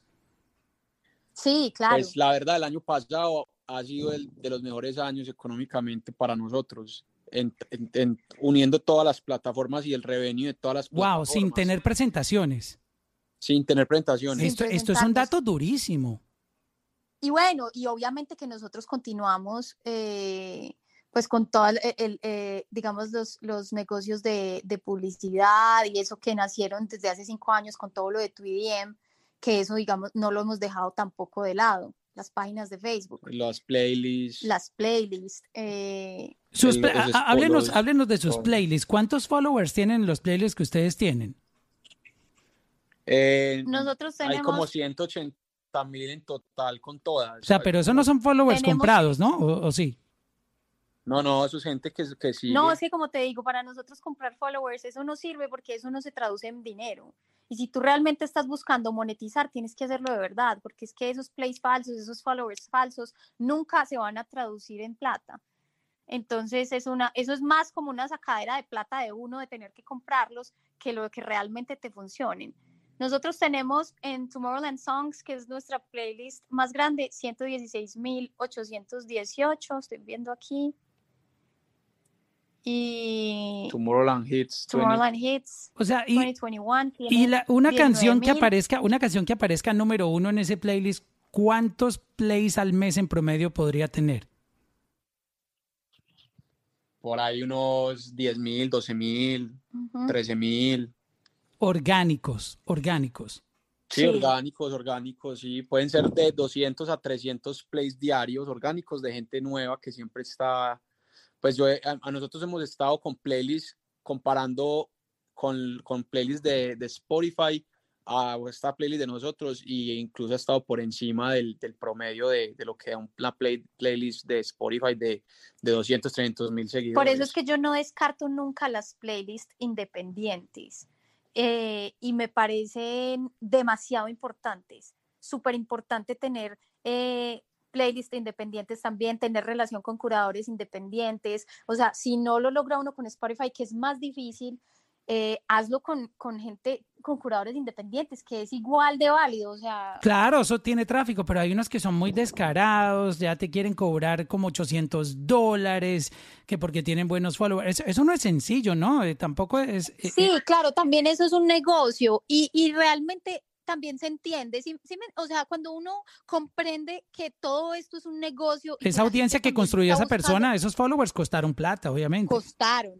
exacto. Entonces, lo que uno tiene que hacer es sí ser muy inteligente en las inversiones que va a hacer.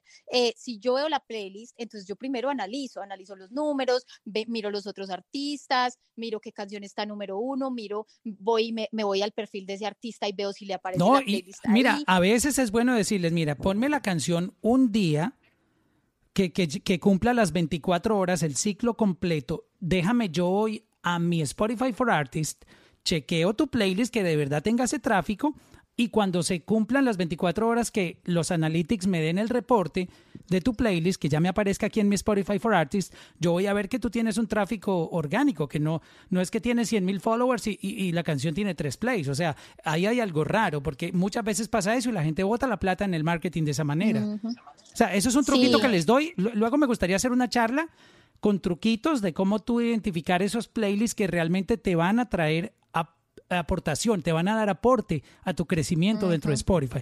Me levantan la mano luego si quieren que haga esa charla porque yo ya tengo un máster en esa vaina. O sea, yo, yo ya me hice un, un, un estudio como de cuatro años durísimo de eso y, y soy el más duro para identificar playlists buenos y playlists malos. Este, saluda- Ah, muchachos, yo ya voy a dejar de hablar tanto y voy a dejar que la gente empiece a preguntar. Federico, eh, aquí tienes a Fast, ¿ya los conocías? Buenas noches a todos. Eh, no, un placer conocerlos, chicos. Federico Carmona por acá. ¿Cómo le pareció esa gusto historia, sa- parce? gusto Todo, esta, todo lo que nos contaron. Mira, entré un poquito adelantado. Yo, yo creo que iban por la mitad de la historia, pero por lo Pero venga, le voy a, le voy a tirar un dato, Federico. Eh, ahora que terminemos la charla, esto va a estar en mi podcast en Spotify, Checking con Mauro, porque esta información es súper valiosa. Ahí lo van a poder escuchar. De igual tengo el de Lex, tuve el- tengo también el que tuvimos con AJ esta semana de YouTube y la gente de Universal y, Warner. Y tengo también el de las chicas de Univision, de Vibras Lab y de Warner Music que tuvimos el lunes. Sea, todas las charlas están ahí en Spotify, Checking con Mauro o en Apple Podcast. Durísimo. Mira, eh, entré como eh, después de los primeros minutos y ya, chicos, los quería felicitar primero que nada por la trayectoria que, han alcanzado, eh, sobre todo de manera independiente, ¿sabes? bastante admirable. Eh, Gracias, Tenía una pregunta, Un tenía una pregunta aquí curiosa. Eh, la licencia de Dakity, ¿la pidieron directamente con Rimas o cómo, o, o- o- o cómo la tramitaron? Con la editora. Eh, Nosotros por eso, tenemos- Rizamar, con, con Rimas, con, o sea, con la edición de publishing, de publishing de Rimas o con Universal No. Music Group. Nosotros lo hacemos a través de la editora de TuneCore y ellos tienen como una opción donde tú pagas ahí la licencia. O sea, ellos la tramitan. Ellos la tramitan. Ellos la tramitan y uno simplemente paga. Desde la plataforma tú Ok, dices, ya tú dices cuántos plays quieres comprar o qué paquete, ¿no? Eh, Eh. Exacto. Y ellos hacen todo el papeleo y, y ellos se encargan de escribirle a la, a la editora de, de, de la, de los autores. Nosotros llegamos como a eso, fue porque ellos empezaron a ver en TuneCore que nos iba bien con los covers y nos destinaron como a una persona, o sea, ni siquiera es como una opción en la plataforma, sino que tenemos como una persona directamente. Vea, eso a la se, que eso se llama, eso se llama progresar. O sea, cuando a ti ya te contacta alguien de una plataforma es porque tú tienes algo que les interesa. O sea, y, y- y pasa con todas. Igual en TikTok empiezan a contactar. eh, eh, Ellos, todo- todas estas plataformas tienen un departamento de relaciones que cuando tú ya Eh. estás a un nivel que ellos dicen, venga, esta gente es la que está trayendo tráfico a la plataforma, te, te empiezan a dar ese servicio como más personalizado. como una atención más personalizada. Y lo, sabes que lo más curioso, que Da Kitty no es la canción, la lanzamos hace como dos meses y no es la que más tiene plays. Hay canciones, por ejemplo, que, como estamos hablando, que son más clásicos, que funcionan más Que que... Sí, esto- estoy viendo que tiene 15.987 plays en este momento y debería, Eh, no, uno, no, se- no, uno no, se no, imaginaría que va a tener, mejor dicho, wow, que la va a romper, ¿no? No, la hemos, no. no la hemos ni librado. No, no se No, ha librado. no la hemos ni librado. Acá, acá, entre, acá entre nos, yo creo que un poco lo que puede pasar con eso es que en verdad Kitty es un tema que no necesita cambio. O no, sea, que está, está todavía en su pick, está en su pick. está en su obviamente, pick y- claro. y Todavía en creo mi pick. creo, creo, creo, creo que con el boom que tenía el tema, más bien es esos temas que, que creo que la gente, por lo que he sentido de otros remixes que he escuchado de Da Kitty y la reacción que he visto de la gente, es que es un tema que pues la gente no quiere que cambien. Eh, Claro. Quizás eso Pero pueda... dale, pero dale 10 muchísimo. años y esta versión se escucha bacano por ahí. Exacto. Quizás, Cuando se quizás convierta en clásico. rebote. sí. Vamos a saludar a Isa Iris. Aquí tienes a Fast. ¿Tú ya los conocías, Isa? Eh, ¿Cómo te pareció toda esta charla? Yo te vi desde el principio. Sí, bueno, primeramente súper inspirador eh, y todo, todo lo que ustedes han hecho porque yo primeramente comencé en la música del 2017, o sea, mi carrera musical, soy una cantante independiente y realmente me puse a eso mismo que están haciendo, más o menos, a buscar creators like independientes, buscar emails, emails, emails de gente de la industria, gente de radio y eso, bueno, ya eso para el, el sencillo que vaya a sacar en el futuro. Eh, eso todo lo hice durante la cuarentena y estoy en eso. O sea, coño, me, la- me alegra saber que le ha funcionado eso que estoy haciendo, ese da- database base que estoy haciendo. Es que no es de un día para otro, ¿no? Es- esto es de luchar. Qué Exacto. linda, Isa. No, seguramente que sí te va a funcionar. O sea, es lo que yo decía, no es como una fórmula secreta ni mágica, es, es ese trabajo. Ese trabajo te va a dar Exacto. frutos. Exacto, y, y, o sea, y como tú mismo le dijiste, o sea, un- como ustedes lo mencionaron antes, que nosotros debemos ser nuestros managers, nuestros promotores antes de llegar a las grandes empresas. Y es totalmente, tenemos que saber de todo.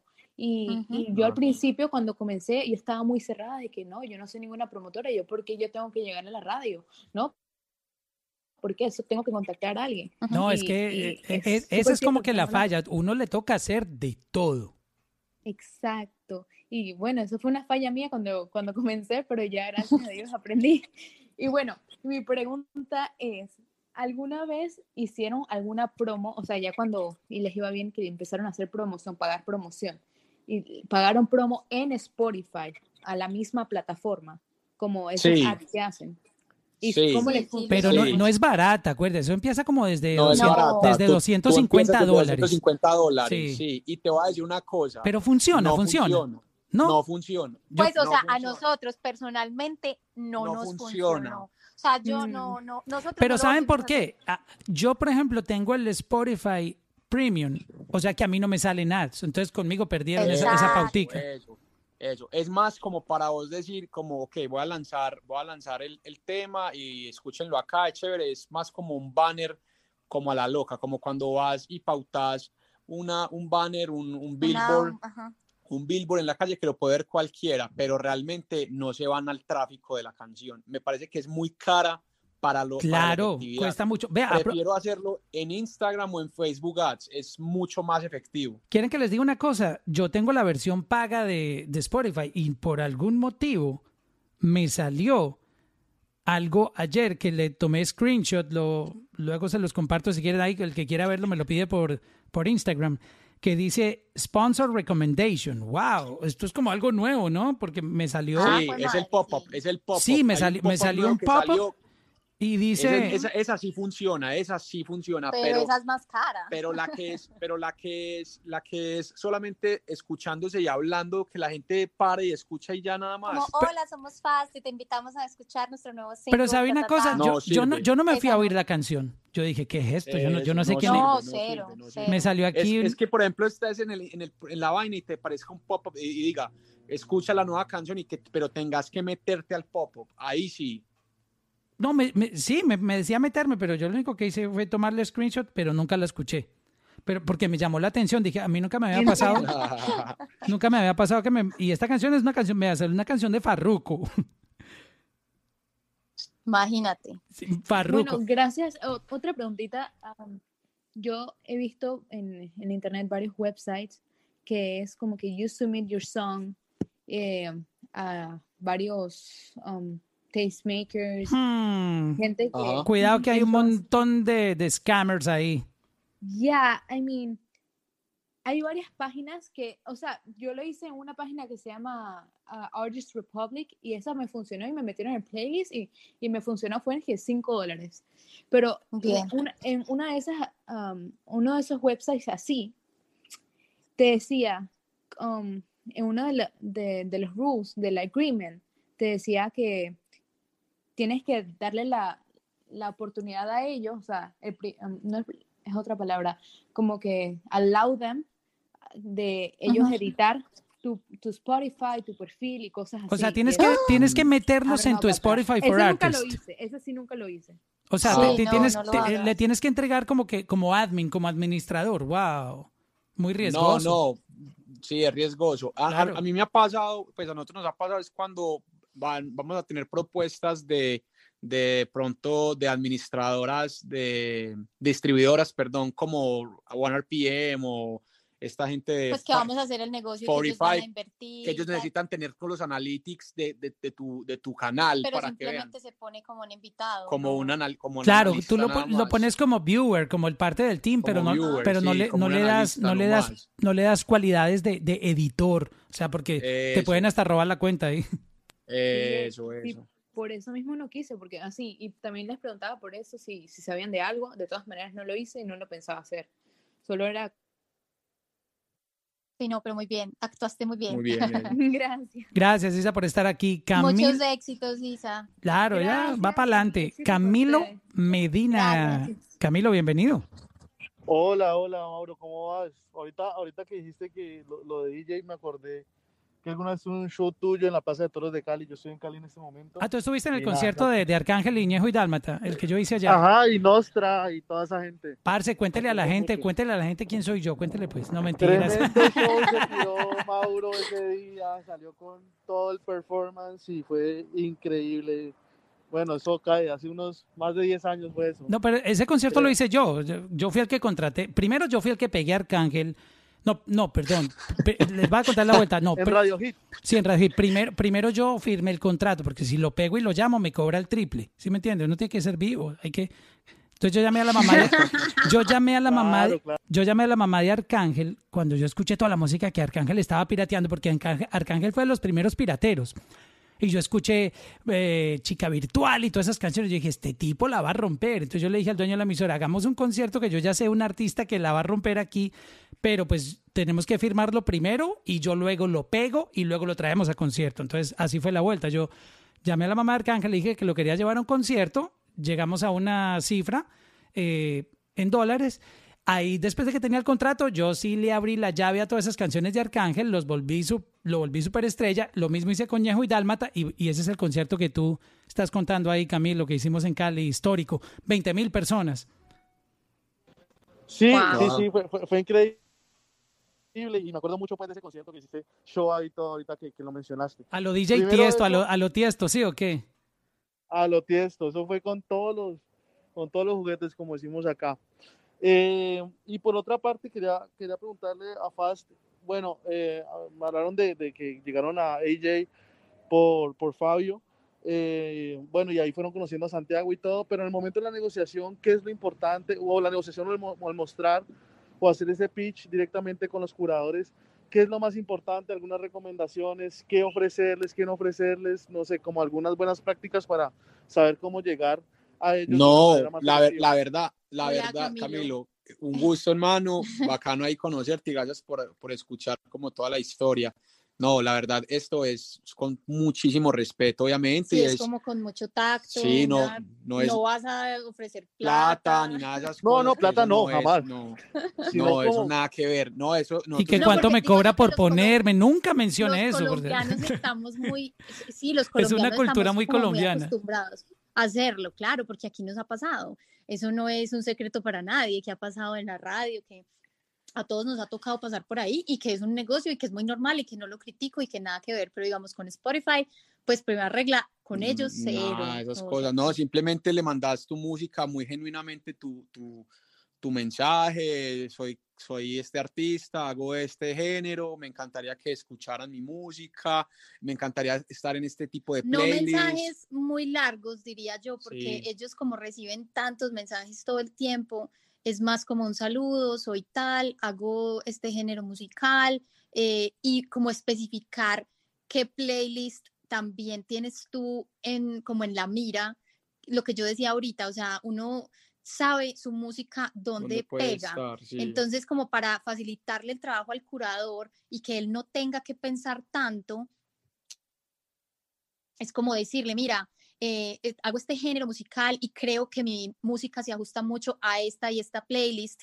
eh, cuéntame si es un fit o si no es. eh, ¿A qué playlist crees tú que pueda llegar? Pues algo así, algo como corto, conciso, Sí, no- y preciso. no uno de y- esos y correos que respetuoso. tienen como 50 líneas que el, el curador no tiene tiempo de leer eso, o sea, algo al Sí, grano, No, o ir sea, al como grano. que la biografía del artista, los No, premios nada, que se ha ganado, los conciertos que ha tocado, eso no. Sí, no, no, no. Eso es un, un saludo, el, el URL y el best y ya, no más.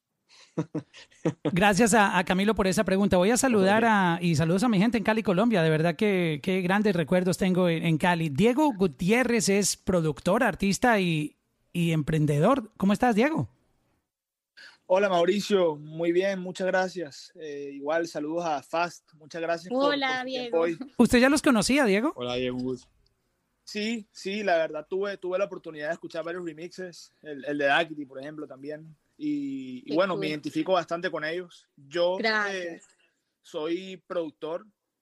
Eh, bueno, mi camino empezó hace ya varios años. Yo estuve en, en Berkeley College en, en- en Boston Ah, y nice. me, Nice. me dediqué pues a la producción y todo eso. Y digamos que empecé un proyecto acá en, en Barranquilla, soy de Barranquilla, con un amigo. Ujú. un dúo así de, de, DJs y productores como ustedes, solo que nosotros estamos más enfocados que si en el, en el Moombaton y todo esto. Ujú, Eh, súper. nos llamamos eh, Your Mom and Us. Ah, nice. ¿Cómo, Sí, cómo se llaman? pues ¿Cómo se llaman? Your Mom and mamá Us. anda- Ah, yo, yo entendí otra cosa. ¿Entendiste? No, no voy a decir porque me da pena. No, ya, ya nos ha pasado. Igual, igual la gente cuando, cuando le decimos el nombre también pone, pone cara. Sí, sí, porque Ay, yo soy muy mal pensado y estaba ya yéndome por otro lado. Ay, ay, ay. Eh, bueno, y, y- bueno, y también te- tengo mi, mi propio sello eh, y trabajo con un distribuidor y me interesa mucho toda esta parte que ustedes han hablado del tema de, de- de las plataformas. Claro que eso hoy, hoy en día lo que manda la parada. Ujú. Y pues me interesa, eh, bueno, en parte ya, eh, creo que era Camilo quien preguntó antes, ya preguntó ahí parte, o sea, hizo como parte de mi pregunta sobre cómo es el tema de, con, los, con los curadores. Ujú. Pero bueno, el, el caso es que una- un amigo que también tiene un deal con un distribuidor me, me dijo hace cierto tiempo que, que, que uno no debe tratar de contactar a los curadores, tal, como que cuando uno tiene un contrato con un distribuidor que debe más bien dejárselo en sus manos. No sé qué, cuál es su opinión, tal, o, o como que, que puedo hacer Yo- yo como al respecto. Yo, pues, con todo respeto de lo que piensen las demás personas, porque sí, pues, cada quien tiene sus razones para pensar lo que piensa, pero desde el punto de vista nuestro, a nosotros nunca nos ha funcionado dejar en manos de nadie nada. Sí, Ni trabajar, loco, o sea, trabajar, eh, o sea, imagínate, es tu futuro, o sea, uno tiene que josearlo solo. Sí, Eh, como te he dicho, nosotros nos ha tocado ser los más intensos, hay veces, o sea, digamos que no intenso, y sobre todo con los curadores, pues que todos los días, todos los días, todos los días, no, pero le envías y a la semana vuelves y le envías y le haces como el follow-up o le, le cambias la canción. Si de pronto ves que a los tres correos en tres semanas no te respondió y no gustó, mándale otro tema. ¿Sí me entiendes? Pero es como estar ahí, que ellos vean que si hay interés, que si, que si estás buscando la oportunidad.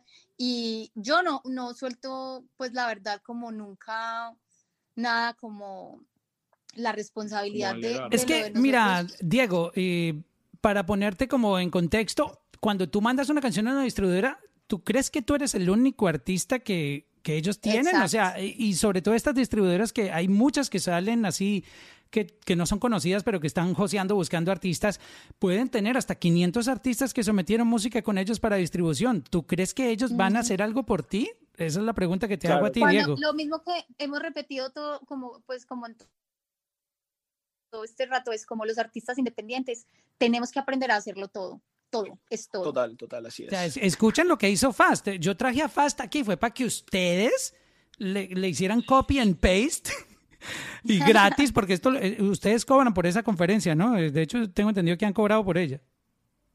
Sí, hemos hecho algunas que... La han monetizado, es que cobrado, esta gente monetiza todo. Y aquí, no, nos aquí gusta están gratis. monetizar, pero, pero al mismo tiempo también nos Ayudar, gusta ¿no? dar la mano, ayudar. porque eh, eh, era lo que te decía ahorita, nosotros damos la mano como también nos, nos la han dado muchas veces, entonces es muy importante eh, saber dar y estar preparado para recibir, porque ese es como el ciclo, digamos, de, de la vida, de conservar buenas relaciones, de...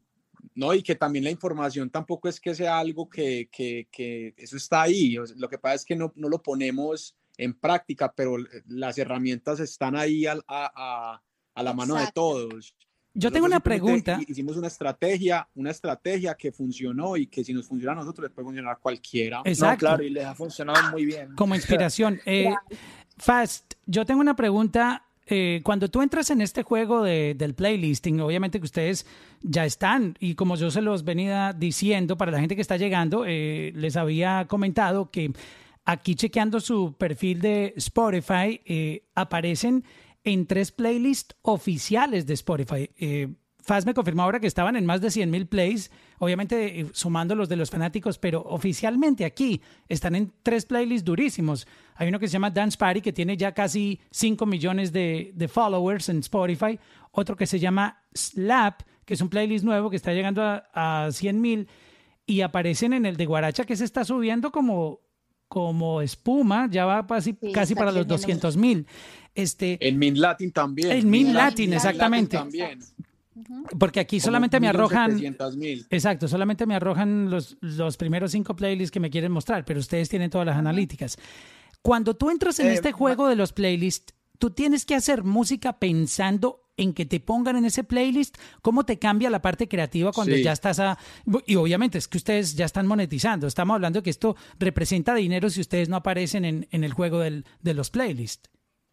Parce, sí, total, es lo que estamos diciendo ahorita y eh, ahorita lo habíamos repetido, que es, nosotros nos metemos en main stage, por ejemplo, o nos metemos en, en Mint o en Dance Party y vemos lo que ellos están poniendo y, y siempre estamos pensando, ok, vamos a hacer Es algo porque así. nosotros tenemos como muy claras las playlists en las que queremos estar. Entonces, mantenemos siempre, ellos evolucionan un poquito el sonido de la música, nosotros evolucionamos el nuestro. Lo mismo que te, pues lo que hemos dicho es, evolucionamos con el mundo, el mundo va cambiando, nosotros también. No nos podemos quedar haciendo el mismo EDM que hacíamos hace seis años cuando empezamos, porque la música cambia, también cambia todos los días. Los gustos de la gente cambian, las playlists cambian, los curadores cambian, tampoco son los mismos pueden ser la misma playlist y ya la maneja otro curador.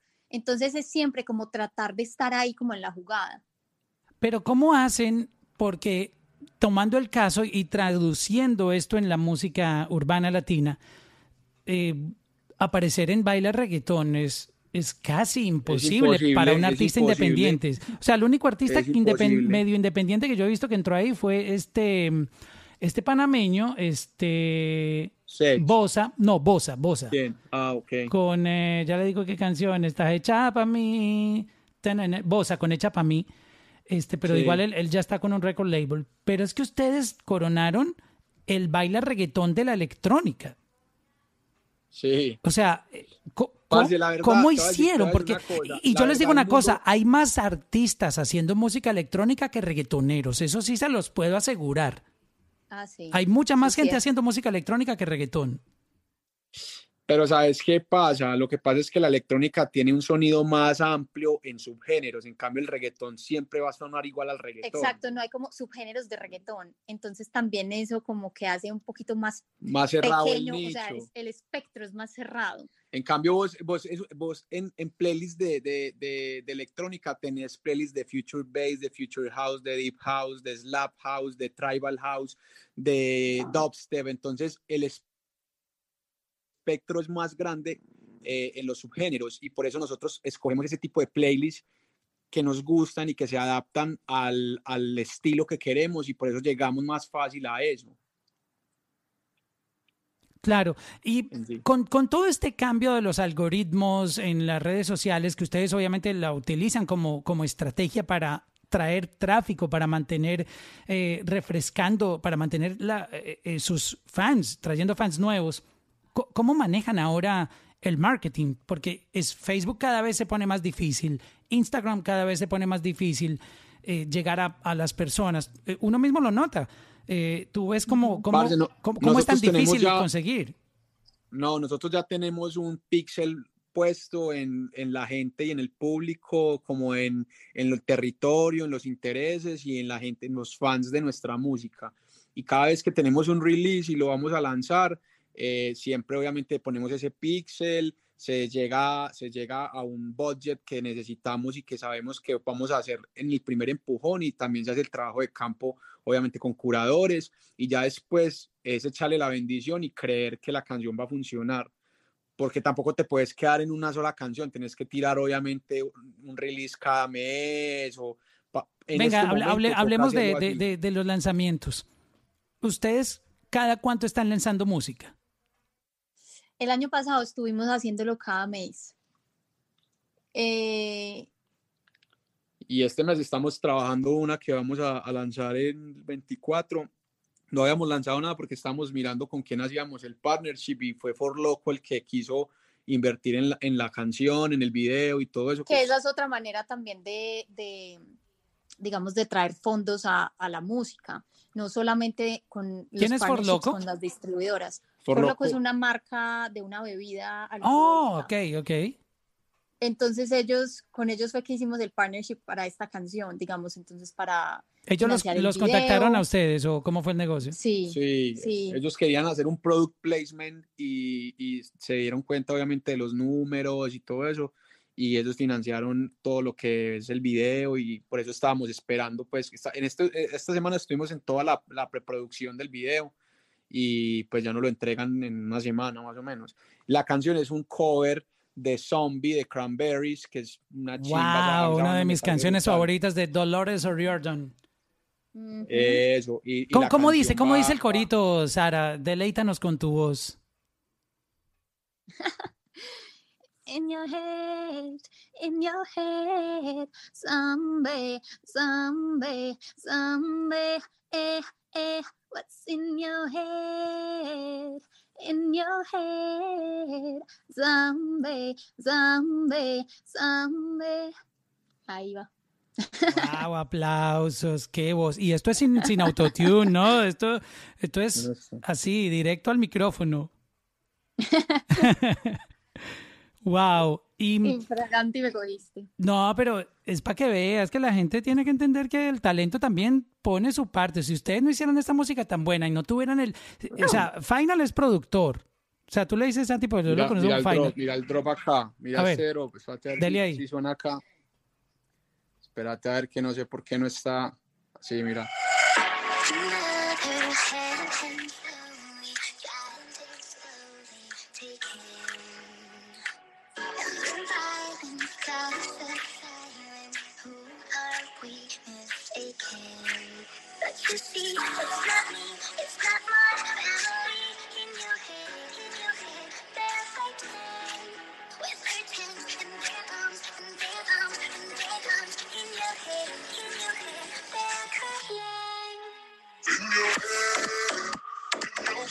Uy, yo ya me enrumbé aquí.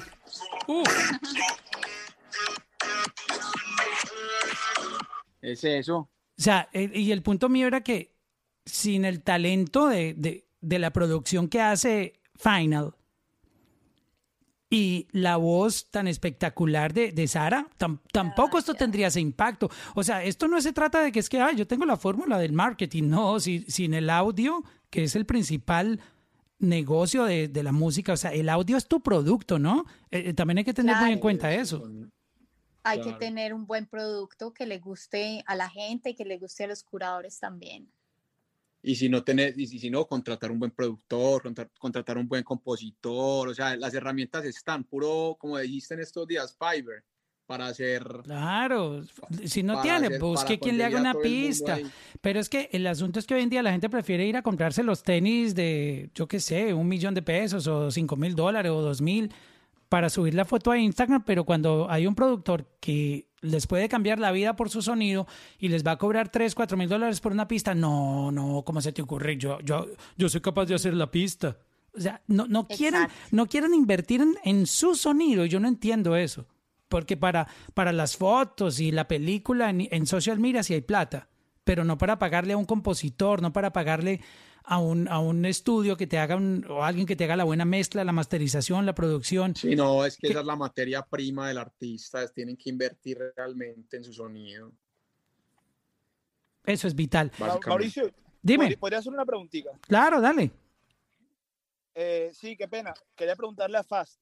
Ustedes cuando hacen el- hablan del tema de, de preguntar a los curadores, de, de- perdón, de, de contactar a los curadores, eh, debe ser cuando, o sea, es mejor cuando la canción ya está eh, disponible o durante los días previos o cómo, cómo es mejor. Eh, nosotros lo hacemos los días previos y también cuando ya salió. O sea, le hacemos el submission ahí desde el Spotify for Artists, que es ese que se hace 15 días antes, que ese es como el de la plataforma. Desde ese día ya empezamos como a calentar los motores y empezamos como a escribir, mira, esta es la canción que va a salir, sale tal día. Se la mandan a los curadores de esos playlists que ustedes quieren coronar, ¿no? Ajá. Sí, por mail, por mail, y ya algunos ya los tenemos en WhatsApp, entonces de una se les escribe ya Y personalmente. ya cuando, y, y pero la, la fuerza más grande sí la hacemos es cuando sale, porque ya está el link. O sea, el día que sale la canción es como el día de trabajo. Ese día empezamos a regar correos a todo el mundo con el link de la canción. Ya salió, ya salió, ya salió, ya salió, ya salió, este es el link. eh, y, y así nos vamos.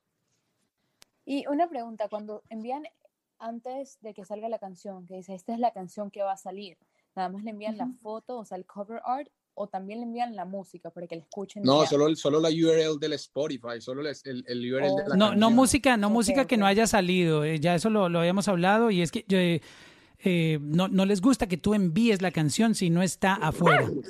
Wow, Pues a, puso- a menos de se que tenido, a, menos de que tengas una, una, un meeting de presentación. Exacto, pero eso ya mucho son relaciones, majors. son, son relaciones a otro level, ¿no? Sí, sí, Eso con sí, majors hay, hay maneras de llegar, de presentar el producto a- eh, Antes meses antes, salga. meses antes, y se presenta una estrategia de trabajo y todo lo que vas a hacer. Pero eso es como cuando, cuando tú Pero si estás no tienes firmado. alcance, pues, tiene- Exacto. Eso es cuando tú estás firmado con, con los grandes record labels que ellos tienen esas reuniones para mostrar el producto que viene, porque obviamente eh, esto es un asunto de contenido. O sea, la plataforma, por darles un ejemplo, es Spotify. Los content Sí. creators son los record labels. Ellos son la... lo- por eso la gente dice, ay, pero es que todo se lo lleva Warner, todo Universal, todo Sony. Es pues por- de ellos, pues de porque, ellos. porque ellos tienen millones de canciones ahí. O sea, tú, Ahí, uno es claro, un es pobre gato, uno es un pobre... eh, eh, eh, No, con- nosotros con- somos los peces chiquitos. Exacto, es que la- yo no sé Pero por- lo- la gente por qué le, La por qué le estrategia habla tanto a la- dando Exacto, es eso. Que ellos son los content providers más, más grandes y obviamente tienen prioridad porque es la gente que mueve la plataforma.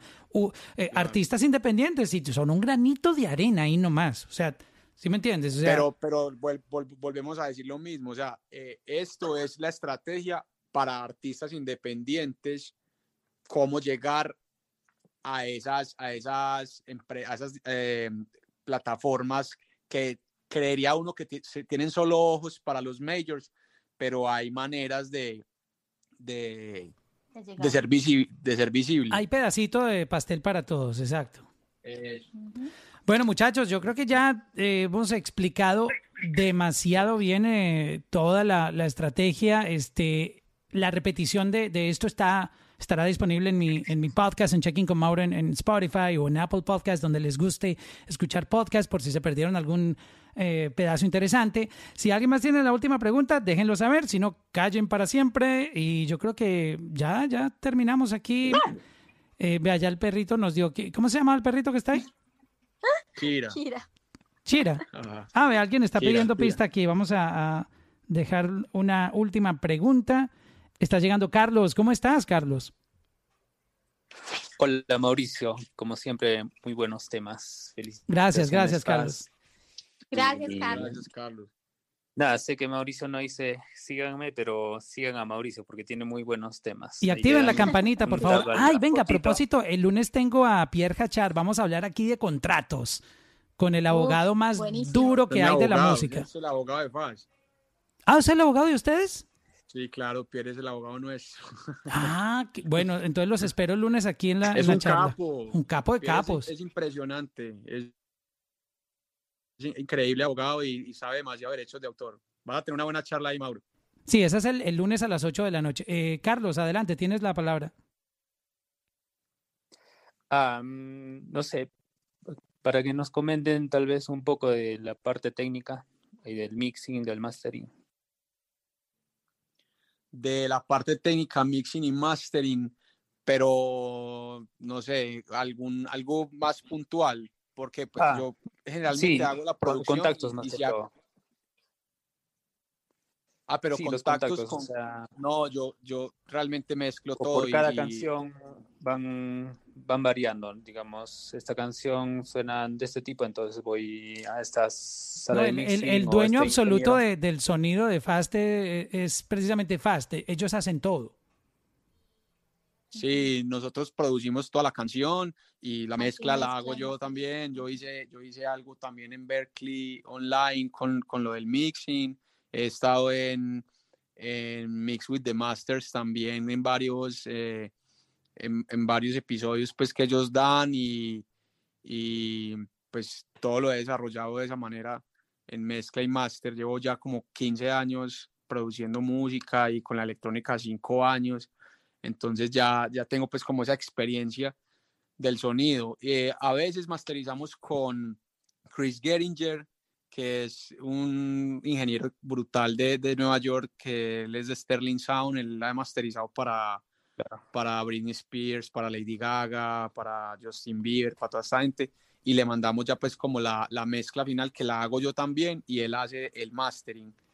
Yo le puedo Eh, tirar un pero- datico también. Tengo aquí, eh, quien le masteriza la música, mm, Ozuna, eh, J Balvin, ha masterizado Tito el Bambino, el Sí, y uno Alfa. creería que es muy caro. uno No, es barato. O sea, yo una vez le, le mandé un Es- correo. sí. Me cobraba Sí, ochen- no. 80 dólares si, si la canción se la mandaba por internet y 140 creo si, que, si yo quería estar en el En estudio con él, ahí, en la sesión. Sí, en sesión. Bueno, él ahora está un poquito más caro, está como en 200 en sesión. Ah, ok, subieron no- los no precios. Sí, pero, pero realmente pues a ellos los utilizamos en varias producciones, pero generalmente la- lo hago yo. Sí. Exacto. Eh, voy a saludar aquí, mire, está Carlos Thumbs, eh, productor, compositor, DJ, Top Billboard, Mombathon. eh, No, dice que tiene música con Pitbull, con música, tiene música con Pitbull, Maui Ricky, Farina, mejor dicho, este tipo es Duro. un duro. Thumbs, bienvenido. Hola a todos, DJ muchas City. gracias. Mauro, Final, Sara, mis Qué parceros. rico saludarte. La última vez que nos vimos fue, En fue en México. México. Hace un año exactamente, casi. Ay, qué impresión. En antes de ¿sí la qué? cuarentena. Ay, sí. Brutal. Qué bueno verlos por aquí, bueno, ¿Cómo has escucharlos y saber. Súper bien, gracias a Dios, trabajando, haciendo música también. Bueno, para nosotros los productores esto es como vacaciones también, muy Sí. normal. Bueno, tengo dos preguntas así súper puntuales, escuchándolos ahorita y, y qué agradable todo ese trabajo que han hecho, eso es muy respetable. Gracias. Una, em, vi que distribuyen por TuneCore. Eh, sé que TuneCore no distribuye en Beatport. ¿Tienen Beatport en su radar o no, no le paran mucha bola a Beatport, teniendo en cuenta el género de ustedes? Imagínate que somos unos DJs bien raros. Nosotros con Beatport. Los únicos Eh, productores que no están en Beatport. Sí, la verdad sí. Eh, como nos, nosotros nos hemos entendido bien con TuneCore, nos ha ido muy bien con ellos, tenemos una muy buena relación, nos han apoyado también eh, eh, pues en los lanzamientos, entonces pues sí hemos tenido que sacrificar a, a A esa tienda. esa tienda, sin desmeritarla obviamente, porque como tú dices, para la música electrónica es, si no es la más importante. No, pero también hay que entender que Faz no es tan DJ, o sea, como tan como un DJ tool para para Como para la versión más- extensa para mezclar y todo eso, exacto. Eso, Eso, nosotros no. nosotros somos más de música para escuchar Netamente en Spotify, en comercial, comercial. que para tocar en discotecas o en festivales. Oye, venga, tengo, Ahí ahí tengo una pregunta dura. ¿Los playlists te llevan a cortar el intro para poder evitar el skip? Esto, esto es duro porque eso también hace parte del juego. Cuando a ti te dan skip, Sí, claro. es una señal muy que, que- que no es una buena señal para los curadores con tu música. Dicen, wow, esta gente le están dando skip y puede ser que tu canción sea muy buena, pero tú estás fallando porque tienes un intro muy largo y la gente quiere acción. La gente quiere acción ya.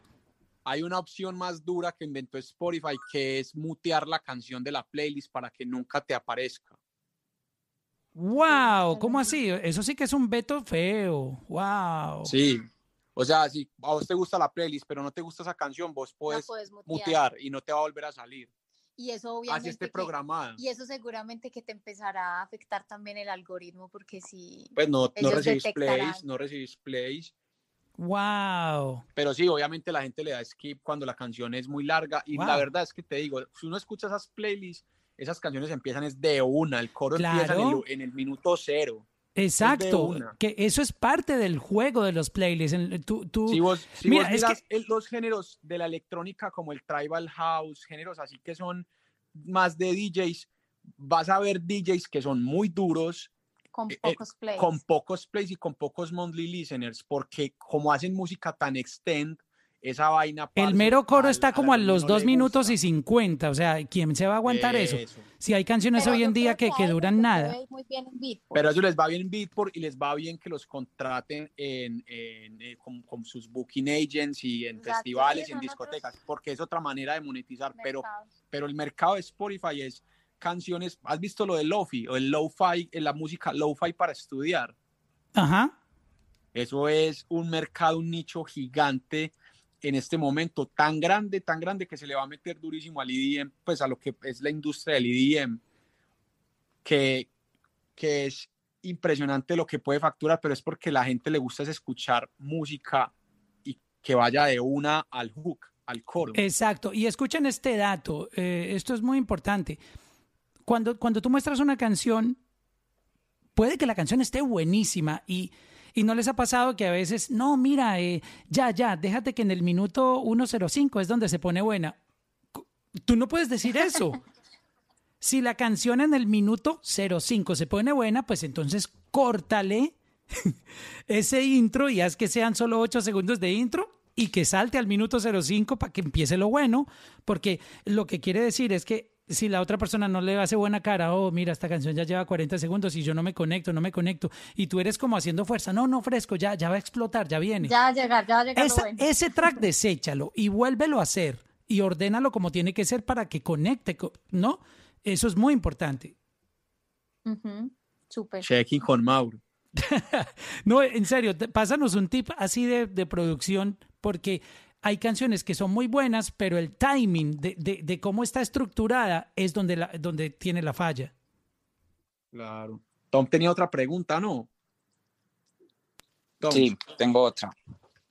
Em, bueno, ya ustedes han hecho el trabajo casi de un, de un label en cuanto a marketing, bueno, de todo, porque sé que cuando uno es independiente, pues tiene que saber de todo, pues para Ujú. crecer, si no, se lo lleva la corriente.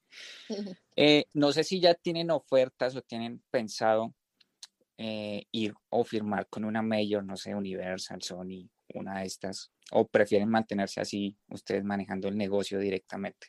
En este momento hemos rechazado ofertas de majors y de distribuidoras también, precisamente porque las majors siempre cuando administran el, el máster, ellas te dan el 18% nada más a vos como creativo, pues como productor o como o cantante. Y obviamente ellos porque están haciendo toda la fuerza, pero nosotros viendo lo que ya hemos podido ganar siendo independientes y manejando, no, administrando nuestro catálogo, sabemos a, a- al- sabemos a lo que podemos O sea, llegar. como que en este momento, Y- con las propuestas que nos han hecho, no nos sentimos cómodos.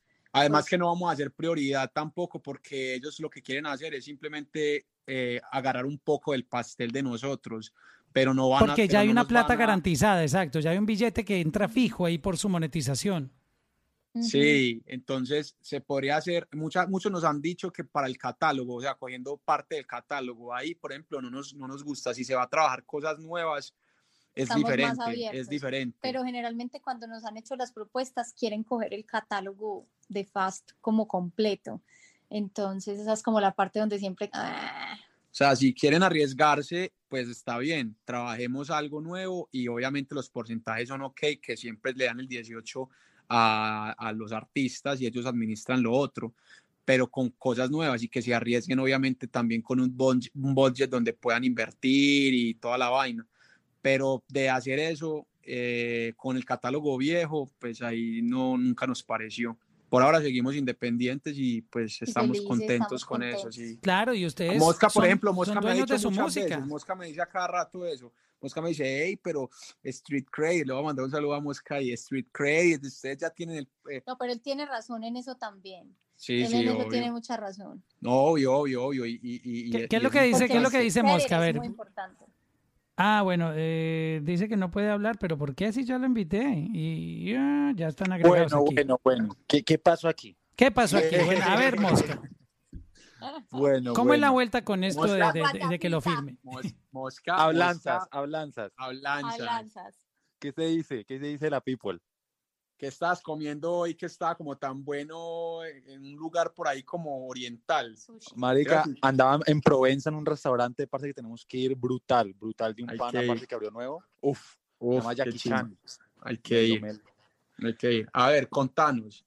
Pues, marica, yo lo que siempre he dicho a Fast es de que todo es un equilibrio, ¿sí me entendés?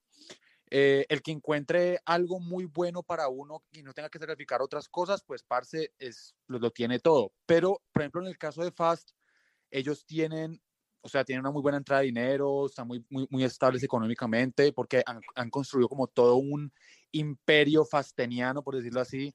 Han construido todo como, como todo, como todo, todo, todo un- una empresa de marketing que- en, la, cual ellos se pueden sostener solos y pueden eh, sacar adelante un release de ellos. Y eso es de, de admirar. Me parece que es increíble lo que ellos han logrado con los años. Pero lo que yo siempre he dicho y lo que siempre le digo a, a Santiago cuando nos vemos es de que es muy importante uno construir el street credit, o sea, el crédito de la calle. Sí. Eh, a- yo, yo, yo a Faz, a Final, lo, lo- lo respeto demasiado como productor y hay muchos productores aquí en Colombia y en el mundo que lo respetan a él, pero a él lo podrían respetar todos los productores del mundo si él sacara música por sellos, si él sacara música, o sea, como que diera la oportunidad de, de, de- de dar alguna de sus canciones para que los sellos la, pues la saquen y la, y la compartan y así él va ganando más audiencia, ¿sí me entendés? Claro. Porque hoy en Sí. día los, los bookings agencies se fijan es en que en cuántas canciones ha sacado en, en, en Spinning o en Hexagon o en Universal o Warner o este o el otro, Musical Freedom, cuánta, cuánto apoyo tiene de los DJs, cuántos, cuántos DJs han tocado su canción en los sets, eh, a qué número de Beatport llegó también nos tiene que ver, o que bueno, ya eso ya, el Beatport no es que afecte tanto, pero entonces, si ellos, si ellos, si ellos, o sea, lo que yo siempre he dicho a Santiago es, si ella tiene seguro dinero con el catálogo que ya tiene y ya sabe cómo hacer la vuelta la tiene más que clara, ¿por qué no hace canciones para los sellos grandes? Y así de una vez, pues cogen mucha más fama. Entonces ahí le va a entrar mucho más dinero por bookings, va a poder... eh, Él o tiene sea, va a toda tener- la razón. Tienes razón, sí. A Y te tener hicimos caso, fama. te hicimos caso en la primera. Ya firmamos un tema con Dimitri Vegas y Like Mike eh, ah, Ah, pero es que esos son, ni- esos son niveles, niveles. Dimitri Y por Vegas. De hecho, ejemplo, ahí, Dimitri, Dimitri ahí nos te conoció a Ice B, ahí te conoció a Ice B. Entonces, Ajá. digamos Eso. que ahora, ahora, ahora, no sé, vos- una vez me mostraste un correo de Hexagon pidiéndote canciones y yo te decía, Marica, ¿qué estás esperando? ¿Qué estás esperando, weón? ¿Te acordás cuando me lo mostraste en el carro? Yo decía, Marica, "Marica, ayer nos escribió la gente de Reveal que Parce. también releases Spinning, la gente de Peter, la, la gente de A ver, que a uno le escriba pero- spinning es como si lo estuviera buscando rimas o, tú sabes, o Universal Music. O sea, ese es como que el- Sí, uno, de, exacto. uno de los sellos emblemáticos que, que- que te dan esa credibilidad. O, o que, bueno, que mucha gente dice, ah, ojalá algún día Spinning me, me, me firme una canción. Spinning es como un Piña Records o un Neon Esa Piña, solo- vaina. Uno, piña no pina. que- Pina, esa, esa, Pina, Pina. Solo que Neon es nuevo, pero es que Pina sí es como los pioneros del reggaetón y todo eso. Entonces, Spinning es eso. Spinning fue los que Eh, comenzaron como en el 2008, 2006, 2005 a empezar a sacar música electrónica y ahora son uno de los, De los Warner, ahora labels- son Warner. ahora son Warner y son uno de los labels más grandes de electrónica y tienen uno de los canales más grandes de YouTube, con, como con 30 millones de suscriptores, creo. Sí, O sea, son Ujú. gigantes. Entonces, Venga. pues, marica, Con, con, con, la, todo. con la pregunta que yo dejé ahí, ¿el juego de los playlists cambia cómo tú tienes que hacer la, la canción en la parte estructural de, de a veces tener que sacrificar el intro por, por tu buscar que la canción mantenga el engagement? Es que ojo que, que el juego de los playlists es igualito al de social media. Las mujeres siempre saben cuál es la pose, la foto que sube, la foto que muestran aquí un poquito, que no sé qué, que esta es la que me dan los likes, ¿no? La- la- las mujeres me entenderán lo que estoy hablando. Ellas saben cuál es la foto que le da los likes. O no, eh, a ver las mujeres que hablan aquí. ¿Ustedes? En mi caso, Santi Pues sí. sabe cuál es la foto. Ah, bueno, lo mismo Isa, me imagino, y todas las mujeres que estén aquí, ya saben cuál es su pose, cuál es la, la, la, la fotico de los likes. Eso mismo, me imagino yo, que se traduce en el mundo del, del playlisting, ¿no? Tú ya sabes cuál es, cuál es la formulita que te va a llevar que esa canción mantenga el engagement, ¿no? Sí, ya eh, es leer también, obviamente, el curador y como la, como el mood de la playlist y así crear tu música. Eso ya lo hemos repetido varias veces. Porque lo puede, la puedes romper en un, como- play, en un playlist. hay- una canción puede ser sexy y, y, y a lo mejor no suene tan comercial, pero tú terminas Pero abriendo. sabes que, por ejemplo, Dance Party es una playlist que es como muy, como muy crossover, porque, por ejemplo, nosotros hacemos Slap House y yo he visto, por ejemplo, Mosca está también en Dance Party, tiene una canción ahí con Tiesto que se llama Acordeado y a mí me parece que no es, no es Slap, es Slap House o eh, me corregís ahí. parce, eh, eso es raro, eso es raro, weón, porque yo cuando hice la canción, los como bajos... G-House, ¿no? es como un G-House con Bass House, porque el Slap House es más como con swing, ¿sí me entendés? y Sí, yo, sí. y acordeado no tiene nada de swing, es súper, es normal.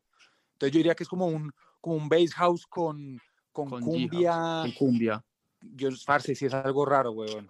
Entonces, mira que, por ejemplo, en esta vaina de Dance Party no, no puede entrar esa fórmula. Hay, hay, hay como hay más crossover en la música.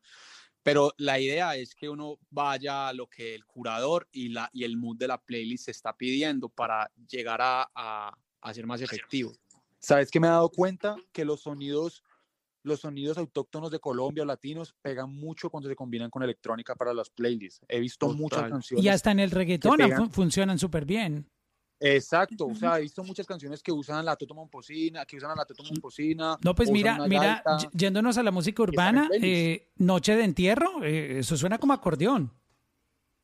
Sí, sí, realmente, pues, es que hay fórmulas y no hay fórmulas, pero bueno, pues hay, hay, que, hay que hacer otra charla de esas.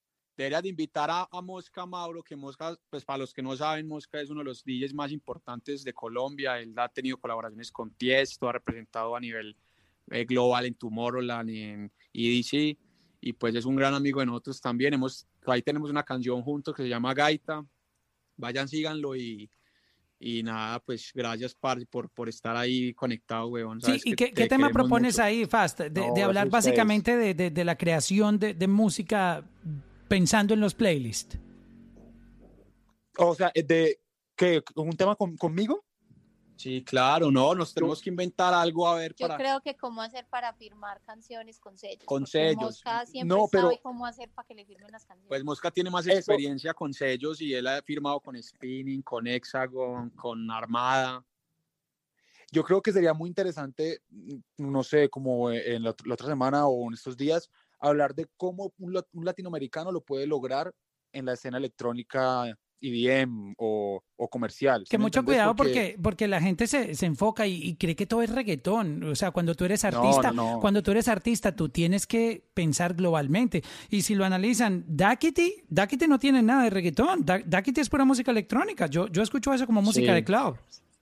Hay Sí, algo muy interesante de Daquiti y yo me vi, por ejemplo, una, una entrevista, a mí me parece que Daquiti es un hit eh, en todo sentido de la palabra, en composición, en producción, y yo me vi una entrevista de J- Jay Cortés que contaba como una entrevista como una hora y él, él decía que cuando estudian- estaban produciendo, esa no, era la, la- esa no era la velocidad original de la canción y que cuando estaban produciendo, Bad Bunny le dijo es que métele ahí unos, unos horns, unos brass de EDM y por eso la canción suena como, no es reggaetón, es como un- una, una especie de, no sé, no sé qué género es, pero tiene muchos elementos electrónicos. Desde el, sí. Yo, esa, can- yo esa canción, yo esa canción la escucho como música electrónica, sinceramente. De reggaetón no Sí. tiene nada.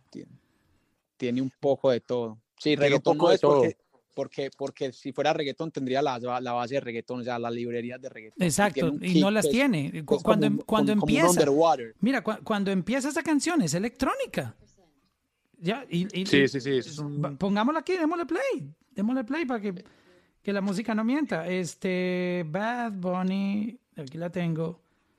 Para mí, da, escuchen esto. Ok, no me quiere sonar. Pedí comida, Ahora- mosquita, cae. No me quiere sonar Ale estudiando, marica. Oiga. Esto- así suena la electrónica. Si tú aceleras esto, es electrónica. Exacto. Y por ejemplo, esos elementos que tú escuchas ahí, Esto es electrónica. eso es, eso es muy característico de la electrónica. Eso se llama un. Luis Bass. o es un Exacto. de ambiente en la electrónica. Se usa demasiado. Y cuando Sí. estalla la canción y empieza Bad Bunny a cantar, le Los meten stops. unos horns, unos Los unos, unos brass, como unas trompetas que son muy, muy, Bam. muy de electrónica. Sí. Y, Puro y por- yo puedo decir, Puro- me atrevo a decir que esta, que esta canción fue la que estalló globalmente porque el idioma universal es la música dance. Y, y- y por eso las otras no han podido llegar tan lejos como Daquiti, porque el mundo entero todavía no entiende el reggaetón. O sea, acuérdense que este género no es que el mundo entero lo conozca, pero la gente sí entiende la música dance, la música de club. Ese es el género más duro que existe en el mundo. Y se les puede decir, Sí. Mosca, o sea, ¿cuánta gente va a Tomorrowland? Tú ni siquiera alcanzas a ver la última cabecita de, de- de la gente que asiste. Creo que por los tres días, o sea, creo que por día van como 70 mil personas. Eso multiplícalo por tres y, es, y ese fin de semana multiplícalo por dos, o sea, va casi que un millón de personas, casi. casi, Esa- pues, exacto, o sea, para, para hablar claro, para hablar claro, o sea, eh, del álbum de Bad Bunny, Duckity es la que ha pasado a otro nivel porque esa canción es global. Exacto. Y hay que entender exacto, eso, exacto. hay que entenderlo, que, que tiene, tiene elementos dentro de la canción que son globales, que, que, no, se parece que no se sitúan que- en un género. Me parece que Tiny, que es el, produ- que es el productor de esas canciones, por ejemplo, tú analizas, analízate la canción de Un Día, de J Balvin, eh, Dua Lipa y, y Bad Bunny. Eso tampoco es Tiny. reggaetón, tampoco es reggaetón. Es regga- eh, pues no, o sea, tiene la velocidad de reggaetón, va Exacto. como a, a, como a 95 BPM, pero los elementos son muy, muy de, de afrobeat o como de Afrobeat. electrónica. Sí, es Afrobeat. Es como un underwater. Exacto, es como todo, mm, como todo filtrado, como muy espacial y como es lo muy que sacó- como, como, la- como lo que hace Drake con, con One Dance, ese estilo que es como más underwater, siendo un poquito Exacto. más lento, siendo más lento. Exacto, exacto. Brother, a mí, bueno, para, para responder a tu pregunta de qué podríamos hablar, a mí me gustaría mucho como poder que me hicieran preguntas y poder hablar de cómo un latino lo puede lograr en la música electrónica, porque la gente cree que solamente la música electrónica es para los europeos o para los americanos. Y es como, yo te doy un ejemplo, es como si un holandés viniera acá a Colombia a tratar de competir con los vallenateros. ¿sí Y que la pegara, y que la pegara. pe- exacto, es como si se trata de un, un holandés o un europeo venir aquí a cantar vallenato y a, y a competir con los más grandes. De- Eso déjeme es lo que muestro un hecho- poquitico de, de- de- de- de- de la canción tuya que ya tiene 21 millones 500 mil plays. ¡Wow! Es un montón de plays, bro, en Spotify.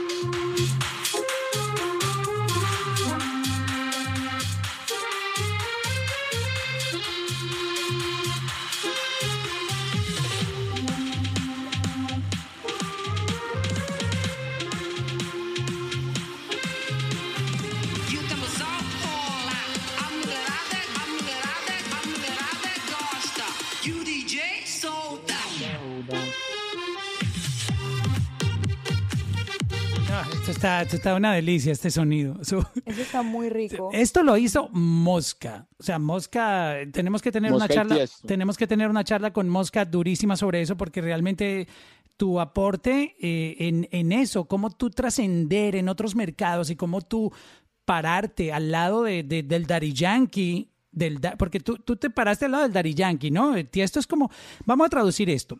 Daddy Yankee es el máximo líder de la música electrónica, en este, perdón, de la- del reggaetón, de la- del urbano latino. Si tú traduces eso en el mundo más global, que es el dance, que obviamente ya lo dije, es la música que más se escucha en el mundo, Tiesto viene siendo como el Daddy Yankee de la electrónica, ¿no? Mosca.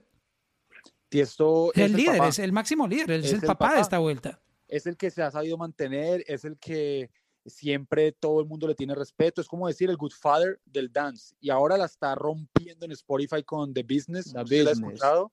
Está como de, está como de 10 Y sabe, una, y sabe una cosa, yo lo comparo, rompiendo. yo lo comparo mucho con Daddy Yankee porque Tiesto no es el Tiesto, el, el Tiesto de ahora no es el Tiesto de, de- de hace 20 años.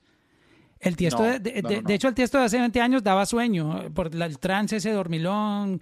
Tú sabes que había que estar uno como en comerse cuatro hongos y ver cómo volaba uno ahí. Porque el, el ahora es otra persona y lo mismo fue Daddy Yankee. Daddy Yankee viene del underground. Él fue volviéndose más comercial y es lo que es ahora, que es un artista global que suena hasta en la China. Y Tiesto empezó así.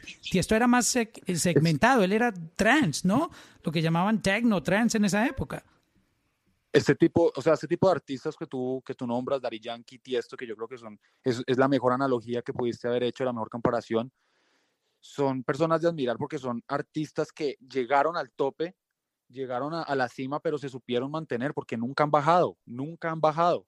Sí, les Porque han pasado por mutan. encima algunos, les han pasado por encima algunos, eh, en lo electrónico, y a Daddy Yankee también ha llegado un Bad Bunny o un J Balvin, Y pero yo llegué a pensar que Tiesto los iba a desaparecer y el tipo se reinventó, pero así, o sea, duro.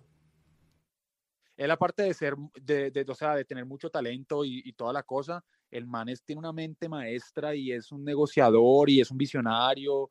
El man es como que es todo el paquete, ¿sí me entendés? Por eso es que está donde está. Y yo creo que lo mismo es Daddy Yankee, o sea, por algo es que no ha, sigue donde está. Exacto, entonces guardemos ahí mosca para la próxima charla porque eso va a estar durísimo. Creo que mucha gente va a entender ese, ese negocio como es. Última pregunta ya para soltar a, nuestros parceros de FAS que lo hemos puesto a hablar hoy Este, ay, quité a, eh, dame un segundo que cometí un error y moví a Audioico que quiere hablar por aquí. Eh, eh, ¿Ustedes saben quién es Audioico? Sí, hola, hola, ¿cómo estás? Eh, ¿Cómo Fast, ¿ustedes todos? saben quién es Audioico? Hola, no. Mira, Hola, eh, hola. este tipo, este tipo... eh, A mí me suena, a mí me suena. Sí, no, Claro pero es que les cuento la historia. Este tipo hizo un, un remix de, de una canción eh, de Carla Morrison que se llama Disfruto. Ya sé cuál es. Sin sí, permiso sí, de ella. sí, sí. Y tiene ya casi 20 millones de, de plays en Spotify. Pero obviamente ya tiene licencia, ¿no? Audioico. eh, Yo, yo quería meterle a esto como drama. Sí, claro, te- o sea, ahora te ya es visto. oficial, tipo ya, eh, ya está Yo, en el yo te he perfil visto de, en de Min, Carla. te he visto en Min Latin porque la, la han puesto en Min Latin. Sí, sí, sí, estamos compartiendo playlist ahí, sí, sí, sí. Duro, duro. Nada, mis Un saludos gusto, a los de Fast. eh, mi primera experiencia con ustedes fue que eh, yo le había pedido a alguien con quien trabajo el- la capela de eh, Confieso, que me encantó. O sea, tipo, yo quería hacerle un remix a Confieso. No rec- Ah, me, me habían quieres enviado hacer. y- ¿La quieres hacer todavía? Te la mandamos. claro, de una, o sea, me, me encanta esa yo, canción. yo y- voy con el 5 porque si yo no lo meto a hablar aquí, usted no consigue este negocio, parcero. Yo también tengo derecho a monetizar. Esta charla yo tengo derecho a monetizarla, así que, parce, voy con el 5.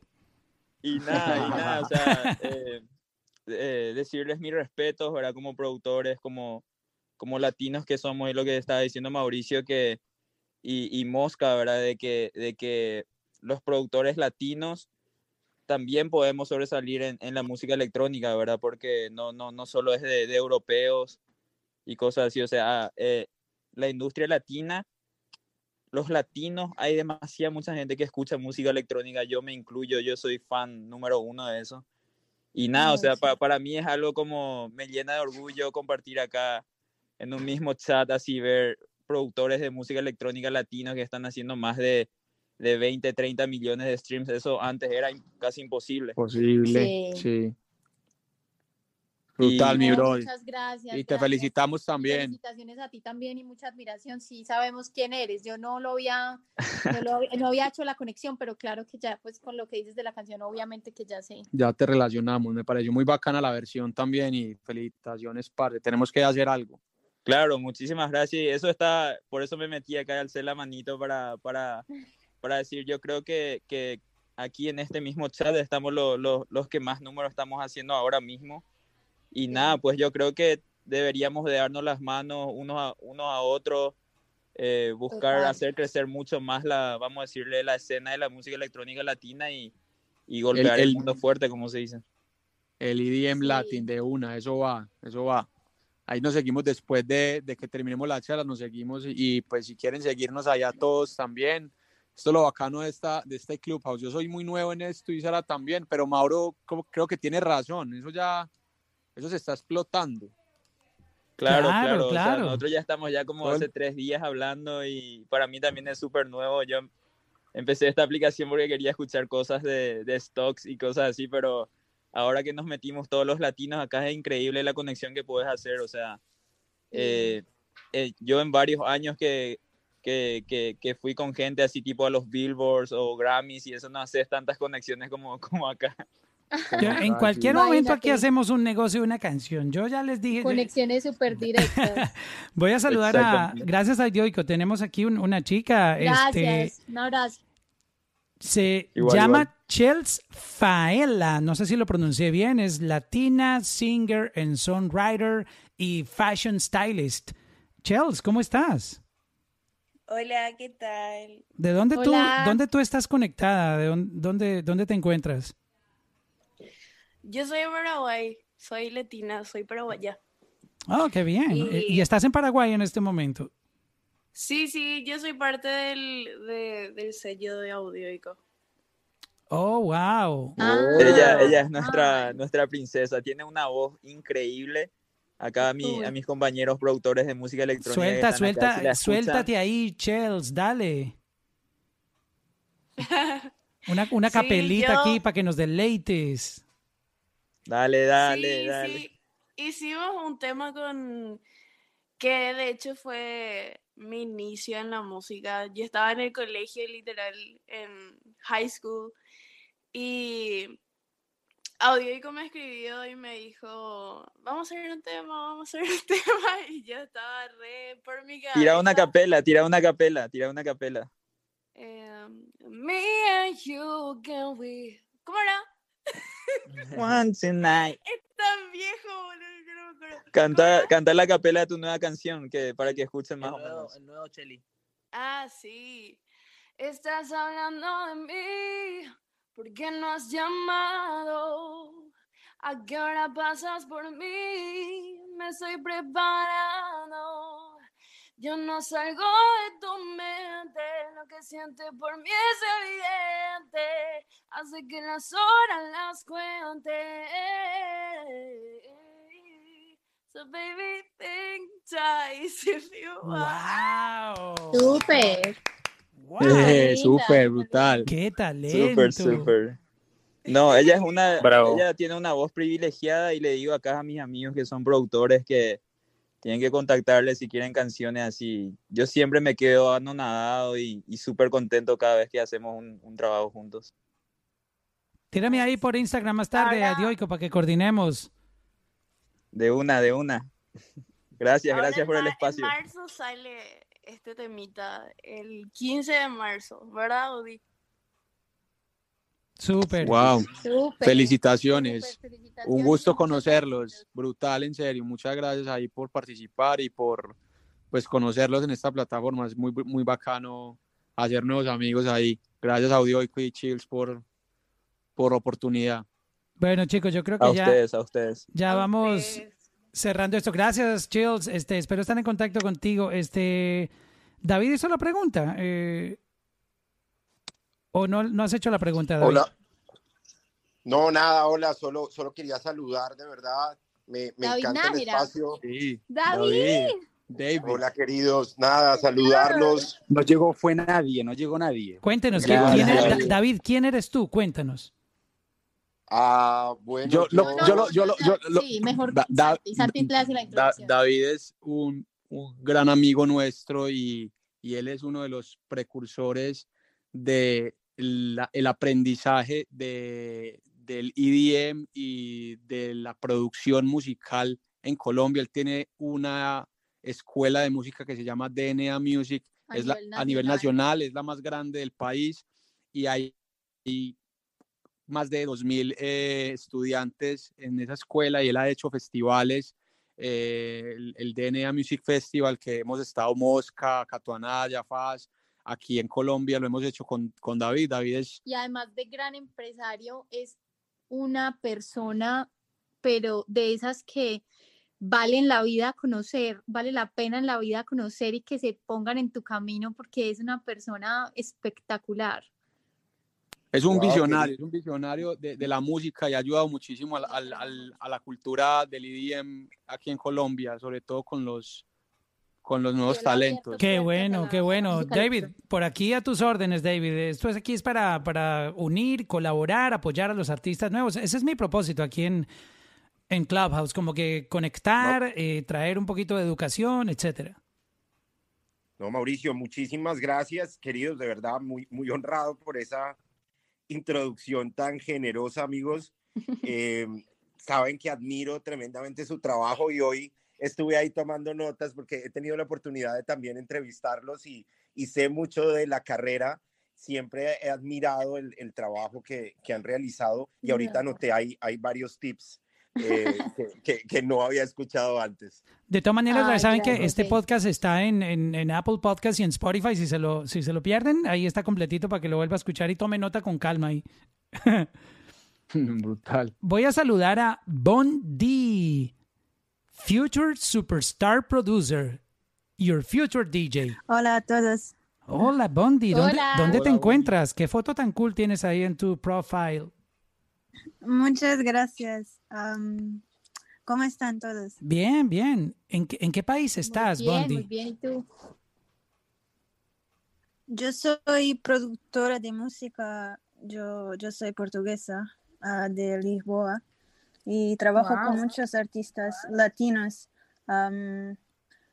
Muy, muy recientemente um, él em, released uh, una canción que, que es un, un, un nuevo género musical, se llama Balada Trap y os invito a todos a, a verlo en, en mi perfil de Instagram. Dale, y, y Qué de, de- bien, de qué se trata la bal- balada trap? ¿Qué género Balada es? Es como si fuera una balada tradicional, Ajá. pero es en trap, ¿me entiendes? Oh, wow. ¿Y cómo, cómo te podemos encontrar en, en Spotify? Como Bon Bondi. Ah, sí, pero yo hago muchas producciones para otros artistas. Entonces, yo, eh, si, si escribes Produced by Bondi en Spotify, lo vas a encontrar en una playlist con todas mis canciones. Ok. Qué cool. Súper. Hay, hay, hay como un hiss, Mauro, ahí que se está metiendo. Hay como un hiss extraño del, del audio. Déjame, yo muteo mi micrófono cuando no hable para que se, se corte. Ok. Solo quería decir muchas gracias por este espacio y saludos a todos. Gracias, a ti. Bondi, por, por, por conectarte. Ahí vamos a estar pendientes de tu música también. Gracias. Muchas gracias. Y vamos a chequear las canciones. Lo, lo bueno de esto es que uno descubre también artistas nuevos, ¿no? Es muy fascinante esto. Pues bueno, chicos, este, de verdad que les agradezco por, por todo este tutorial, este masterclass que nos han dado nuestros parceros de Fast. De verdad que los quiero mucho, mis parceros. No, nosotros te queremos más. Muchas gracias a ti por el espacio, por la oportunidad de conversar contigo, que siempre es especial. Y, y nada, esperamos verte pronto. Y gracias a todos los que se conectaron, a todos los amigos que están ahí, David, Mosca, Toms. Oiga, to- Audio- tomen Audio screenshot, Icon, tomen screenshot y me copian ahí, nos copian en Instagram. El mío es arroba, arroba Mauro Londono y nos taguean ahí. Obvio, sí, por ahí está el Pecoso también. Claro, claro. Eh, No quiso hablar por el ahí, por Pecoso. ahí vi que Fabio Ya, se conectó también seguimos, le ahorita. Un saludo a todos y a, a Isairis también por, por estar ahí, ahí escuchando y ojalá te vaya muy bien con tu carrera. Ahí, ahí sí metió, ahí se metió el Pecoso. Muchas gracias. Creo que ahí entró el Pecoso. Ah, vamos a ver. No, no le llegó. Yo no sé. Él pidió ahorita para ¿Le hablar, pero llegó? no le llegó. No, es raro, no, no le llega. Este, el lunes recuerden que tengo a las 8 de la noche una charla sobre contratos musicales, sobre regalías, sobre todo lo que tiene que ver con la parte legal con Pierre Hachard. Esta charla va a estar dura este lunes a las 8 de la noche, para que le pregunten lo que quieran. Ese abogado, ese- De ese abo- una. ese abogado vale plata, o sea, una consulta con él vale billete, para que sepan. Sí. Y, y en esta charla Sí, es, la gra- verdad. es gratis. Excelente. Bueno, muchachos, muchas gracias a todos. Se cuidan mucho. Gracias a Faz, gracias a todos por Cuídense conectarse. Este, ya saben. Gracias a todos. Muchas gracias. Gracias. Chao, botanita. Gracias, gracias Chao. Mauro, por el espacio. Gracias. Hasta Máximo, queridos. Ah, Un abrazo. Hagan screenshot y Chao. me taguean en Instagram. Screenshot aquí, me taguean en Claro, Instagram. claro, claro. Por favor. Por supuesto. Apoyen, apoyen al, al artista, al talento. Dale, y, y- Chao, y ya saben, eh, como en una hora va a estar disponible en Spotify por si se perdieron esta charla. Feliz fin de semana. Nos oímos el lunes a las 8 de la noche con Pierre Hachard. Vamos a hablar sobre contratos en la música y más. Este lunes, 8 de la noche, Clarisa, llegaste tarde, ya nos vamos. Te mando un abrazo, Clarisa. Este, ya estamos cerrando. Eh, Campanita, campanita. eh, saludemos a Clarisa aquí ya antes de, de despedirnos. Clarisa, ya, ya nos vamos. Usted sí llegó No, tarde. a la hora que llega No, Clarisa, ya las Clarisas. Qué pena, los moscas, las moscas, los moscas nunca sé qué decirlo. Las moscas. bueno, No, buenas Clarisa. noches. Clarisa, eh, vea, eh, tenemos pendiente otra charla con mujeres exitosas de la industria. Clarisa me está dando la mano ahí. Mire, llegó Tania también aquí, Clarisa. Ey, y el pecoso por fin entró. Oye, a toda la gente, toda la gente que está llegando se perdieron toda la charla. hombre. Claro, Un poquitico, un poquitico tarde, muchachos, pero saludos a todos. Pecoso, yo lo vi muy, muy, muy atento. Saludos, Mosca, Final, hermano, a, a toda la gente que está ahí conectada. Parcero, saludos, Pecoso. Mire, Pecoso abrazo, es qué chévere. direct. Oiga, Ahí estoy oyendo a la gente que viene de Paraguay, a Audio Aiko. Eh, Súper bien, a Mosca, hombre, que es uno de los grandes, a, a Toms, que es parcerito mío también. Bueno, Mauro, no, la próxima vez me conecto, trato de conectarme, no sé qué le pasaba a mi teléfono acá, pero Sí, yo lo invité a hablar. interesante lo, lo de la, lo de la música electrónica, hermano. Sí, durísimo, ¿no? Y yo les recomiendo que se escuchen la repetición de esta charla, que ya la voy a subir a Spotify en un momentito, porque de verdad que estuvo apoteósica. Y eso que nosotros no planeamos las preguntas, sino que fue más una conversación así tipo orgánica, pero yo creo que los datos que, que hay aquí en esta charla son súper duros para que la gente entienda cómo Fast construyó esa, esa audiencia. Oiga, Pecoso, el martes tengo a Señor. Enrique Santos, tengo a Enrique Santos aquí el martes. Ah, bueno, nos juntamos ahí. Vamos a hablar de radio que- que bien mi sabroso con Enrique Santos. Sí, sí, Enrique Santos, un, un grande de la radio de Miami, de Estados Unidos, de la radio latina. man. Saludos a Fabito también, que lo veo por aquí. Ya estamos terminando. Este. Saludos, Ahí saludos. está bro. Fabito. vas- Tania también, Dorantes, este, de Label Relations, Music Label Relations de Facebook, Facebook, e. Instagram. Gracias por unirse también aquí. Ya estamos terminando, pero, pero bueno, queríamos Estamos darles. en familia. Saludos a todos, a Clary, a Pecoso, Mosca, eh, Fabito, los queremos mucho. Todo esto es para unir, para hacer networking. Aquí lo que vamos a traer es mucho contenido interesante para que aprendan. Vuelvo a repetir, el lunes tengo a Pierre Hachar. Usted es amigo de, de Pierre Pecoso. Sí, sí, hace rato. Y Fabio Acosta, ahí lo vi, hombre, don Fabio. Sí, Pierre es un abogado increíble, hermano, de, de la industria. Es un hombre que a través de su, de su Instagram, yo lo veo, también lo sigo ahí, y hace unos videos donde la gente aprende o donde aprendemos todos sobre, sobre la industria, de cómo se vive en la industria, cómo se contrata.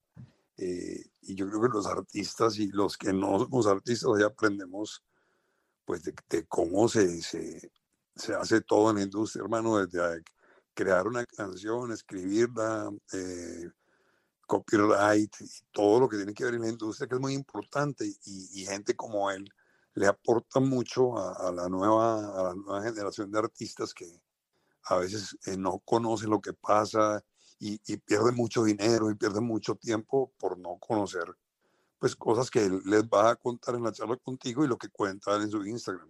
Exacto, y de hecho es el abogado de Fast, ¿no? Eh, ustedes Sí, no- entonces no es que trabajen así independiente hacia la loca, por eso tienen su, su abogado y Pierre es un duro para eso. Sí, Es que yo creo que lo primero que uno tiene que hacer en el negocio es conseguirse un abogado. Ya el resto del abogado de ahí sí que tiene que hacer. Exacto, y con Pierre vamos a estar el lunes, Enrique Santos el martes y les voy a soltar la del miércoles, pero todavía eh, me falta coordinar una cosa, pero voy a tener a Andy Clay. O sea, eh, este es uno de los top Escribe compositores, increíble. Andy Clay, exacto. Escribe increíble Andy Klein y es una gran persona. Dale. Pues nada, muchachos, un abrazo para todos. Nos escuchamos el lunes a las 8 de la noche con Pierre Hachar. Feliz noche, feliz fin de semana. a Miami más bien, hermano. ¿Cómo está el COVID en Miami? Muy duro. No, hombre, esto está aquí, Miami, pura fiesta, parce. Aquí todo el mundo está como si nada pasara.